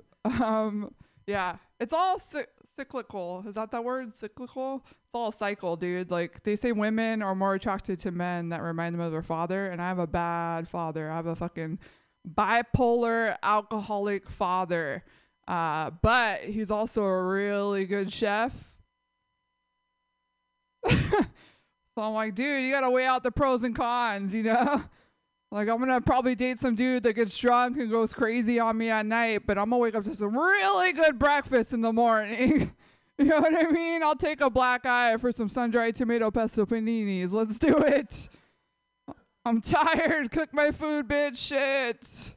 Your dad is, uh, you know, fat and works at the bank. My dad cooks food, so I don't know what to tell you. Um, I did have a fucking crazy dad. My dad's on his fourth wife, and he's on his, uh, he has five kids, and I'm the youngest of the five kids. So I got him when he was already middle aged. um, yeah, I had uh, my parents divorced when I was one, so I would always go and visit him, and then I would come home with like bad habits. Like I started cussing at like four years old. And my mom knew that it was my dad that taught me how to cuss because I would say the cuss words exactly like him. Like I didn't say shit, I said shit. At four years old, just walking around, shit. And then my mom would be like, I know you taught her this. And he's like, No, I didn't shit. He taught me how to lie too. Like when I started getting in trouble for cussing, he taught me how to lie to my mom. He'd be like, If you ever want to say shit, just say you were saying wash it like wash something, wash it. I was like, dude, it doesn't even sound the same though. He's like, just say you were saying wash it. so then he started teaching us that. That was our little trick. I, mean, I taught my sister. We would just walk around wash it. And then it became a game. Like every time we would drive over the freeway, he would just teach us both to say it in unison. So we just drive down the freeway. Wash it. Wow, shit. Looking back, I'm like, dude, who the fuck let this dude raise daughters? you should have taken us away, bro. Like, what the fuck? Um, what else, dude? I think that's what happened to my mom too. Like, she, my mom's a, you know, a thicker woman, a thick, thick woman. Uh, so I think that's why she got stuck with him because he cooks so well. Because she would always talk shit about him, but anytime a pie crust commercial came on TV, she'd be like, "Oh my God, Drea, your dad's quiche, his quiche." feel like back in the day, he was probably like beating her ass, and they were like, "Why don't you leave him?" And she's like, "Cause girl, quiche too bomb, quiche too bomb." I I agree. That one's dumb. Uh, let's see. What else was I gonna tell you guys today? Oh, dude, this is one thing that's pissing me off now. Is people do not like ever since COVID and we were all on unemployment and now everyone's working. They do not want to do their jobs. Like at all. And they expect you to just be cool with it. Like i ordered amazon fresh. The lady called me from downstairs and was like can you come downstairs and get it yourself? I was like what the fuck? No. If i wanted to lug groceries up three stories i would just do it myself. I wouldn't fucking order. I went to the grocery store too and they, they want you to bag your stuff yourself which is fine. Um, i started bagging my shit and the cashier was like hey the cold doesn't go with the non-cold stuff and i was like lady i'm not a professional all right Thank you so much. Clap it up. Thank you. Yay, Drea Myers, yay. This is exciting. We've got great comedians here at the happy hour. Hey, tomorrow at Atlas, I need people. So if Eric, you don't have anything to do tomorrow at two in the afternoon or or yeah, or Drea and, and Jason, like if you don't have anything to do tomorrow, I need comics. So two o'clock, Atlas, super fun. Uh, thank you, people with real souls. We have one more comedian left. He's so funny and wonderful. Clap your hands together, everyone. It's Jason King. Yay! Yeah, give it up for yourselves, everybody. All right, very cool. I, um, Dre, you just mentioned you had your dad was bipolar. I have a lot of family members that are bipolar, so I've uh, I've been to the psych ward quite a lot. Uh, if you've never been to the psych ward, there's like a lot of things that aren't allowed in the psych ward. Um, and I think it's uh like it, it's kind of funny because like they're like things you wouldn't think are dangerous. I think it would be really funny to see the first person who found out that those things were dangerous. You know, like some nurse comes running out the psych ward. It's like I just got stabbed with the bar of soap.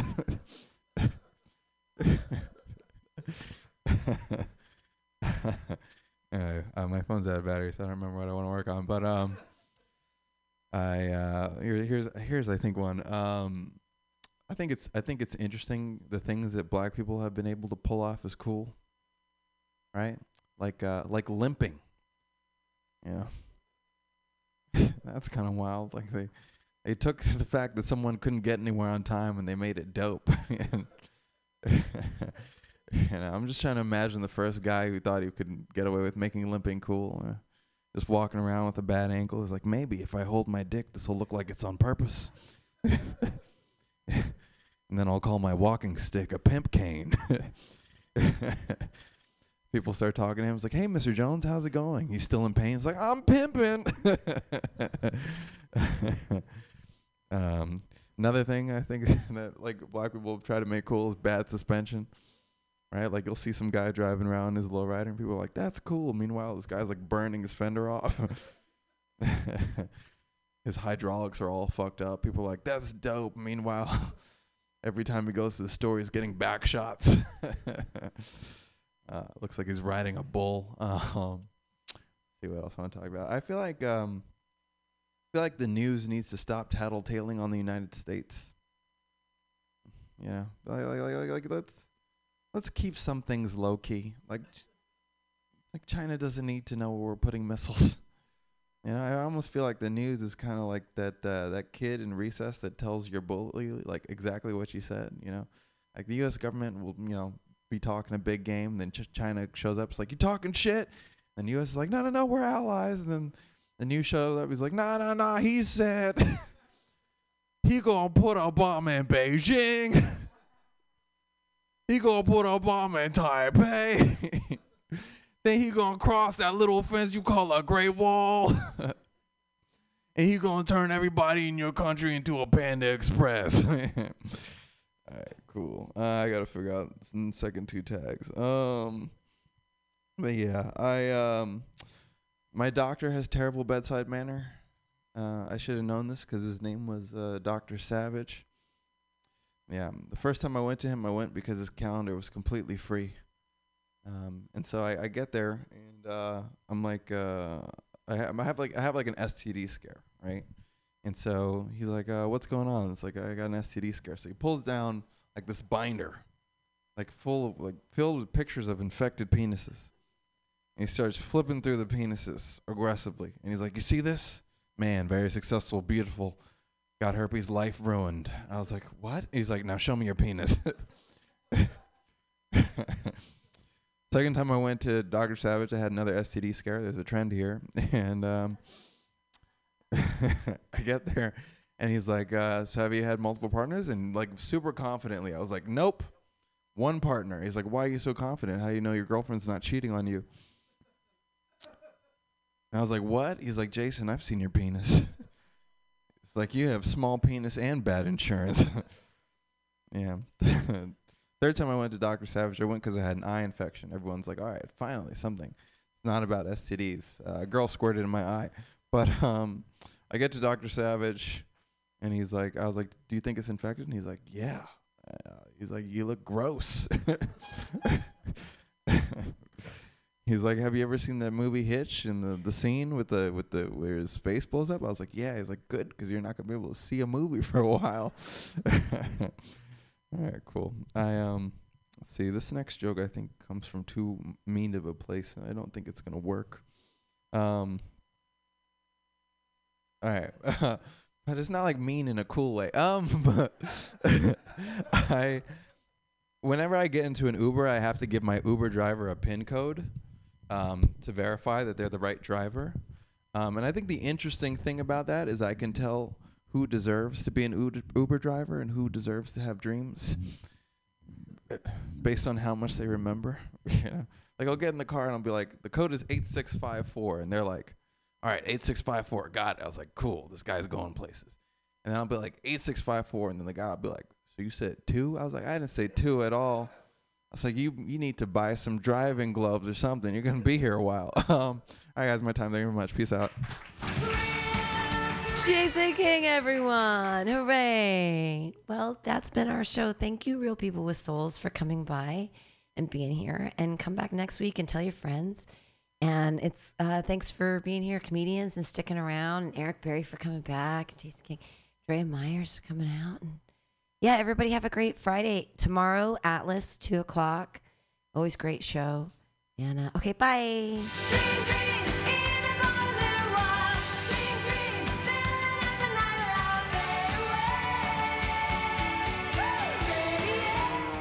Are you tired of swimming through a sea of podcasts? Are ye on a raft without a paddle? Well, gather around me, sea dogs, and get aboard me pirate ship as we set sail for the seas of mutinyradio.fm. From there, you can captain your own pirate ship as you sail through over 44 different shows for all of your listening pleasures. They've got live comedy to small business advice, LGBTQ friendly to sports, vinyl to gutter punk. MutinyRadio.fm has the best programming the internet ocean has to offer you.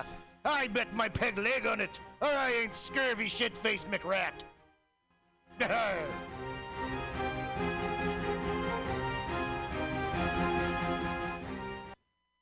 International banking, diplomatic cables, nuclear missile launch codes all rely on unbreakable encryption. What if these codes were no longer secure? That nightmare scenario seems to be a reality. A shadowy underworld syndicate is auctioning off access to the world's encrypted secrets. The only plausible explanation for this ability? Someone has achieved the holy grail of code breaking quantum computing. Veteran CIA agent John Clooney must track down the perpetrators and retrieve this technology for the U.S. government. And it's personal, as the Enigma brokers have already cost the lives of his fellow agents, perhaps including his partner. John Wessex, The Enigma Brokers, is the first book of the John Clooney thrillers. Get it on Amazon. Billy Bob, you ever want to be funny? Well, my dogs think I'm funny, Daryl. Well, I mean, you ever want to be like in front of an audience, like other than like squirrels, dogs, and dead persons? Well, oh, shit. Time to time, I've given it a thought or two. You know, if you go to joke workshop, there's more than two peoples paying attention to your jokes, and they ain't even gonna be jerks about it. Daryl, are you serious? I can get people to listen to my jokes. And they'll even say nice things to you before they tell you how to get improvements. No way. What is this dag nabbit thing called? It's Joke Workshop. Joke Workshop? Yep, every Monday, 6 to 8 p.m. on the Mutant Radius. So you're saying I could tell my jokes every Monday from 6 to 8? That's what I'm saying. It's the Joke Workshop Mondays, 6 to 8 p.m. at the Mutant Radius. Yahoo! Four ninety nine. I was just leaving the theater. Cadillac, convertible 1969 gold Cadillac with the white interior. I drove it up here. And I started to do some thinking. Around in it on the freeway and I'm having a really, really good time. Flat black Just plastic. Smoking big spliffs and cruising in that Saturday noon to Cadillac two. on the freeway. Good to see I am you. a I'll total you. fraud Can I say? and Laurie Stone's voice is absolutely right. I am petty, rebellious, and adolescent. And I will cut the Hello, Blake. damn shit. Henry, yeah, Charlie here. Yeah, I have a report here, Henry, from your uh, from your chief nurse, Major O'Houlihan. She makes some accusations, Henry. I, I find pretty hard to believe. Uh, the dude minds, man. Has John Clooney's friend and ally become a dangerous enemy? Private investigator Anton Gruber has been CIA agent John Clooney's trusted aide. Clooney may have questioned Gruber's taste in cuisine, but never his loyalty, until Gruber double crossed him. Escaping with his life, Clooney is sidelined while his superior attempts to discover how Gruber was compromised. The investigation delves into Gruber's astonishing past, from his unpleasant days as an East German border guard to life as a narcotics agent, from his time in the tango clubs of Buenos Aires to a trip up the Amazon in search of Nazi gold. John Wessex' The Prague Deception is the third book of the John Clooney thrillers. Get it Hey, Mutineers Stolowitz here. Have you ever listened to Labor and Love on Saturday mornings, 10 to noon, with Bill Morgan? It's a really excellent show, one of my favorites here at the station. And it's all about service.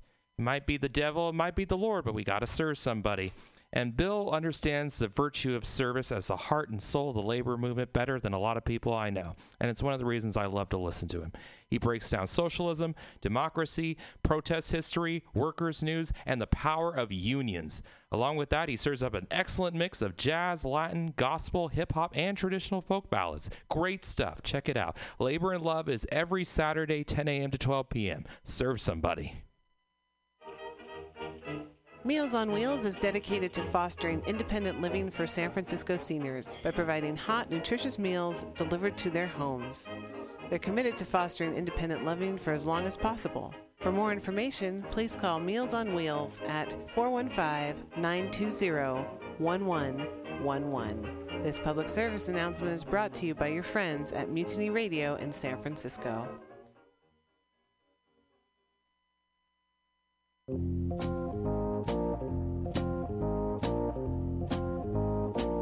Are you looking for local handcrafted leather goods? Look no further than Skin on Skins, a local mission a leather working shop. All original pieces handcrafted for you jackets, belts, purses, jewelry, everything made out of leather. You need your bicycle seat fixed. You want it in cool leather? Under can do it. You have a motorcycle that you want to fit out side bags and cool stuff? Talk to Under. Go to skinonskins.com. That's S K I N O N S K I N S.com. You just went to Folsom Street Fair and you don't have enough leather? Go see Under. Everything is handcrafted and understated quality. Fine leather, handcrafted goods for all of your needs. He also does fixes. Maybe you love that jacket. He'll put the zipper back in. Talk to Under at skinonskins.com at 20th and Mission. Check them out at skinonskins.com.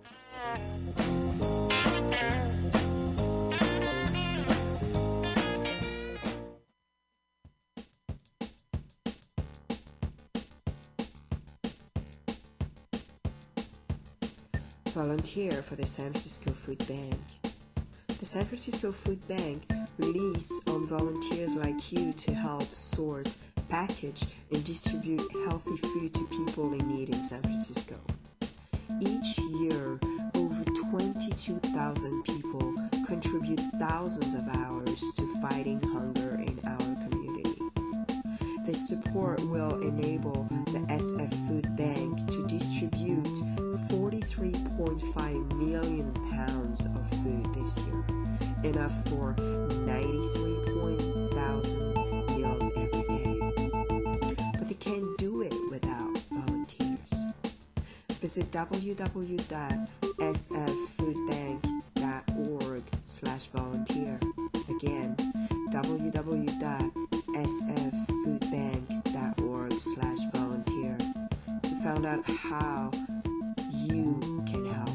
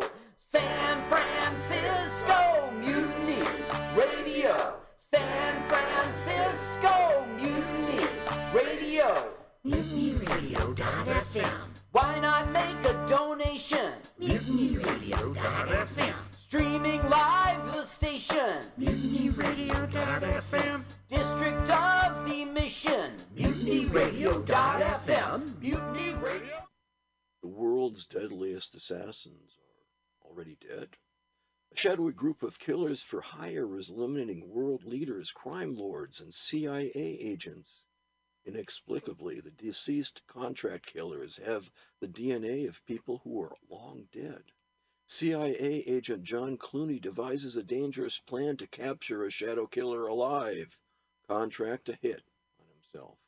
John Wessex, The Shadow Killers, is the second book of the John Clooney thrillers. Get it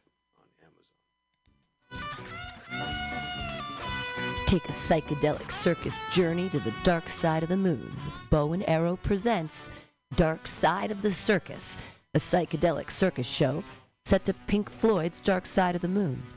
Playing for one weekend only, September 16th through 18th at Dance Mission Theater.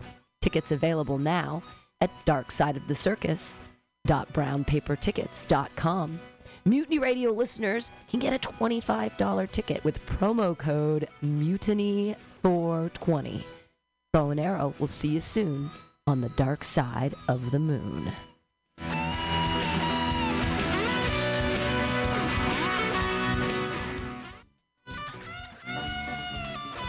Take a psychedelic circus journey to the dark side of the moon with Bow and Arrow presents Dark Side of the Circus, a psychedelic circus show set to Pink Floyd's Dark Side of the Moon. Playing for one weekend only, September 16th through 18th at Dance Mission Theater. Tickets available now at darksideofthecircus.brownpapertickets.com. Mutiny Radio listeners can get a $25 ticket with promo code MUTINY420. Bow and Arrow will see you soon on the dark side of the moon.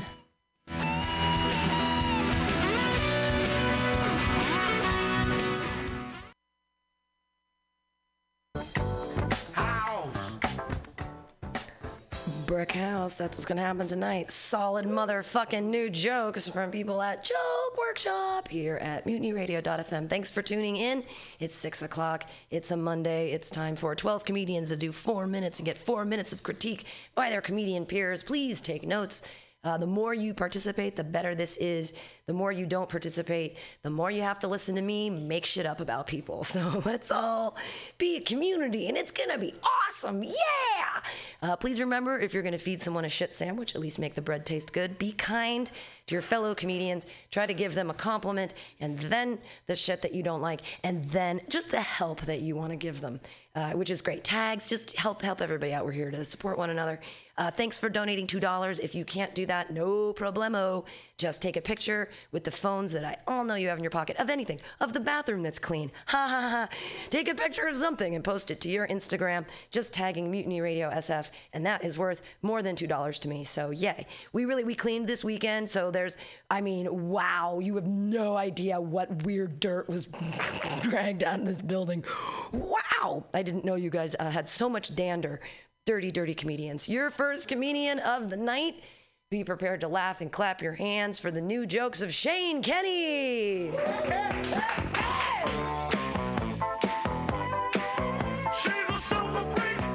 Everyone, how y'all doing tonight? It's daylight, but it's still considered nighttime. I know what you're thinking. The band didn't work out, and now he's telling jokes. Let's be honest, pretty accurate. If I were playing music, I could hide behind an instrument. so um, I just finished up another semester of school. I'm studying climate change, so comedy isn't the most depressing thing I'm pursuing, but a close number two. And I had a professor who was obsessed with tornadoes, which got old real fast. He kept playing us these videos shot by tornado chasers, and he would and he would ask us like, "What were these tornado chasers doing wrong here?" And my smart ass is sitting in the back, going, "Uh, uh, chasing a fucking tornado." Like he was like, "What?" Like, because every once in a while these tornado chasers would get caught by a tornado. It's like, yeah, tornado chasing's all fun and games when you're on the offensive, but once the tornado starts coming back for you, shit hits the fan and it's not such a fun hobby. Yeah, it was it was just a semester of just holding in a boiling mess of sass. So the abortion stuff happened recently, just uh on a lighter note. Yeah, I, I love it because if dudes could get pregnant, this would be a completely different situation. If dudes could get pregnant, the headlines would be like birth rate hits historic low, human race in danger of disappearing. That and like abortion pills now available at Taco Bell. Like it would not be an issue at all. Um, I like how everyone applauds each other when, you know, a friend or couple gets pregnant. But do I still have to applaud if I know the pregnancy happened by accident? Like, it's one thing if you've been in a relationship for a long time, you're financially stable, or, you know, you're just in a good place and you're prepared to have a kid. My friend had his first kid at 18 right out of high school. At 19, second kid. Our friend, my dumbass friends were still like, congratulations. Like, really? Do I have to applaud if I know for a fact it was an accident?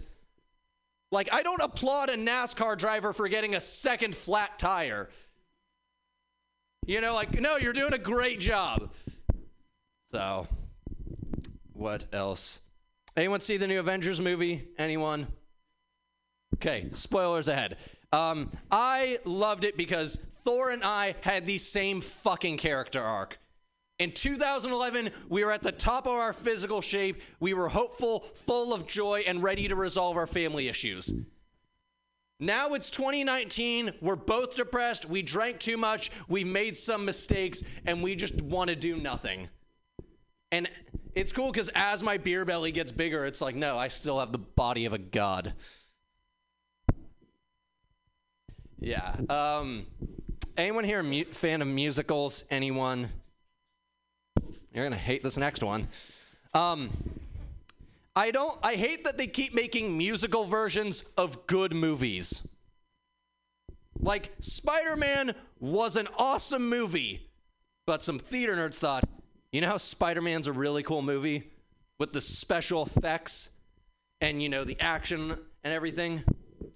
What if Spider-Man were singing and shooting silly string at villains? It'd be awesome. Like, um, Like Hamilton was the greatest thing to happen to the musical community because it's like, oh, there's one that's not completely annoying as shit.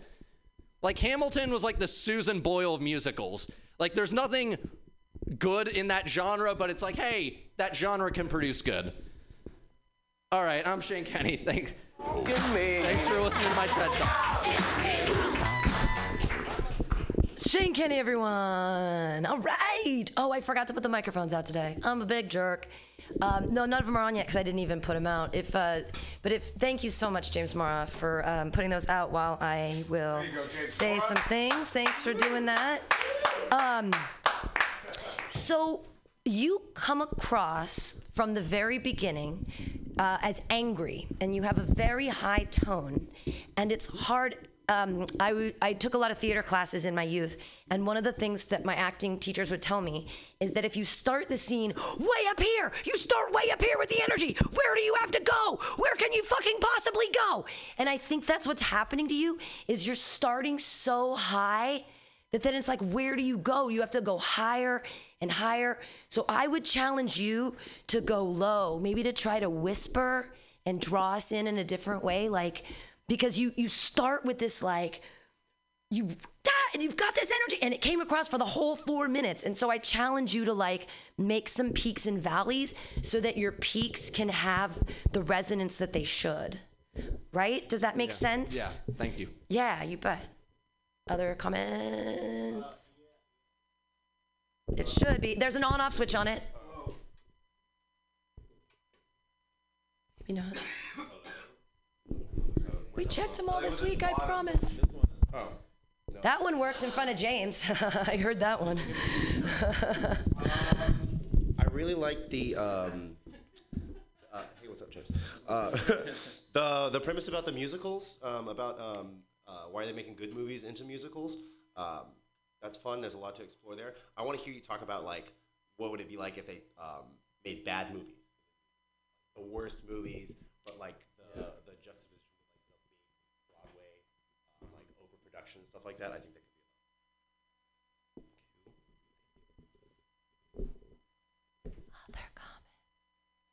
You can say you can say nice things too.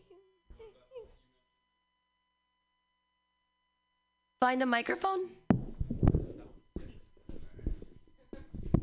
Um, you said something as the Susan Boyle of musicals. Um, maybe did you mention her specifically because she is also musical? Well, think of opera singers as good, and she like draw. She was like Hamilton, where she drew a ton of attention to opera singing, but opera singing has no other good people in that genre who. Yeah. Um, maybe I I mean, feel free to critique the critique. Uh, maybe maybe if you pick something that wasn't as musical, it would make it seem like more of an analogy. Yeah. Yeah, no problem. I've never given feedback on jokes before, so.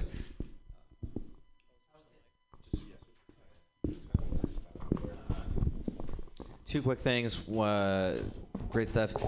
The tornado joke. I think you uh, caught this yourself. You had a line that was like, uh, "Every once in a while, these tornado chasers are caught by a tornado." I think you did that after your first punchline. I think maybe that before, because then the punchline's like, "Every once in a while, these people are caught by a tornado." The presser's like, "What are these people doing wrong?" You're like, "Chasing a fucking tornado." I, I think that's what you were intending to do. And then uh, you said, uh, "Thor." Uh, I have a beer belly, but also the body of a god. How do you feel about like flipping that? Like, but now at least I can say I have the body of a god in that I have a beer belly. Yeah. Appreciate it. Other comments? All right, everybody, clap your hands together for Shane Kenny. I can do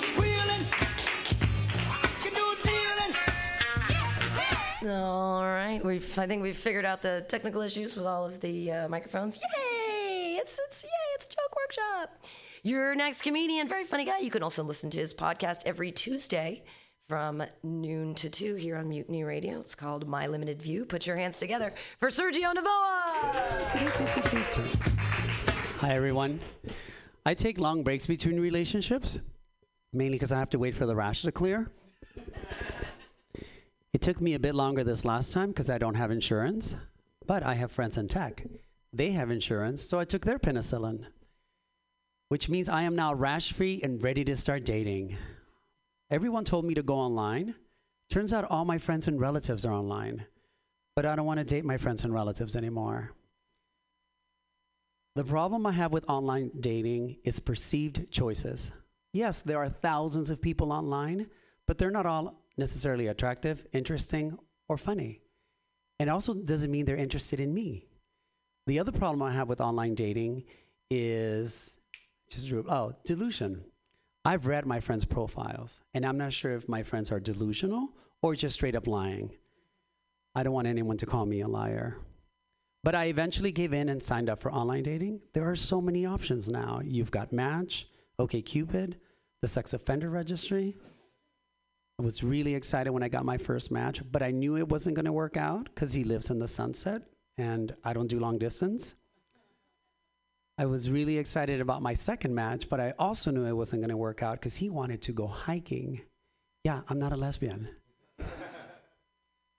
now, I, oh shit, I'm not a lesbian. Tell me, how many of you know someone who's really hot and you would totally have sex with them, but you know you can't because they're a relative? Yep. Okay, how about this? How many of you have gone out, gotten drunk, taken someone home, only to wake up and realize it's a relative? It's pretty shocking, especially for grandpa. Now, I have dated both men and women, and it is safe to say women can have sex with whomever they want. We men have sex with whatever we can. Surprisingly enough, once I had sex with a man, I understood women so much more. And because of this, I will help every straight man in this audience be more popular with women. I will have sex with each of you.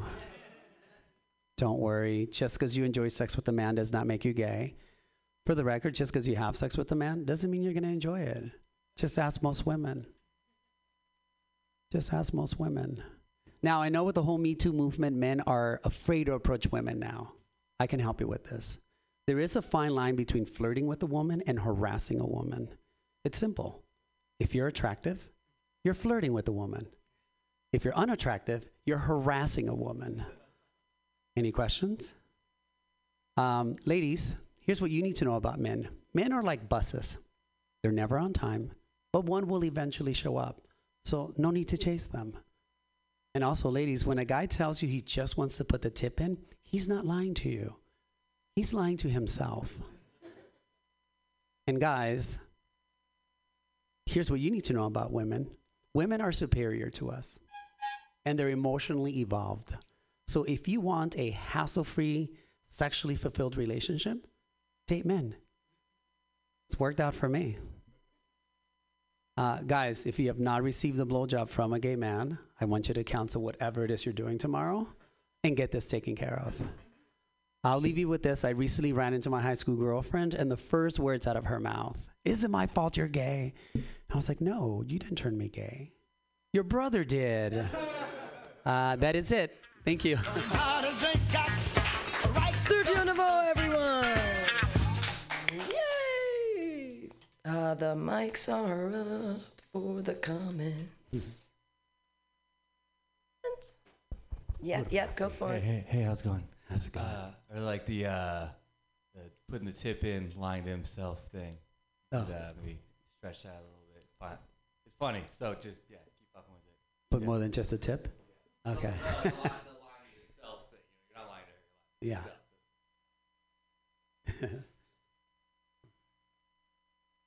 What was what was the bit you were like? Uh, I can't tell if my friends are crazy, Oh. delusional or crazy, Delusional or straight up lying. or lying. Oh, okay, yeah. Because I've read Um, their profiles and I'm like, I wouldn't describe you as lean, but okay, we'll go with that. No, I like that a lot because obviously, because you're like, no one would ever. You said no one would. You would never want to be called a liar, right? Um, yeah, I would just maybe like pause a bit more uh, before the punchline, t- so people understand. Because I was like trying to figure out what you were saying. Gotcha. But it's like a really good misdirect that you would never be want to be called a liar because you're you are delusional. yes. Yeah. So just like maybe pause a bit, let us. Yeah. And, Got and it, got just- it. Totally see that. Thank you. Thank you. I think you have a I think you have a, a punchline that you can use at the end of the whole relative thing, in that there's a euphemism that people usually use, which is like it's all relative. That's like a thing, you know, like a a ta- tagline that people say in real life, like it's all relative. Oh, that's And I feel like at the end of that whole relative bit, you can get an extra big punch as a tag to like wait and throw it out and go like, it's all relative. Oh yeah. Do you know? So Yeah, that you're using I like a recognizable thing, and then you're, but it's a callback Yeah. to the other, the whole, because you're using the word relative in a bunch of different ways, and then Got to it. like twist. Anyways, that might be a. Oh, I totally punch. see it. When I say pretty shocking, It's all relative. it's all relative. Yeah, and then you'll get a big laugh off Got that. it. True. Good. Thank you. When you talk about, uh, you kind of like talk about having sex with everybody in the audience, right? Like you say that men with with the men. Uh-huh. Uh, I think that's an opportunity to bring back the like the rash as a callback. So, like everybody, everybody line up and all everybody with the rash in the back. That way we Oh, save, save it for the end or something like that. I think it's a fun it's a fun opportunity to kind of be like you know, I'm gonna fuck everybody Totally else, see but also the rash thing. I think it's good. Yeah.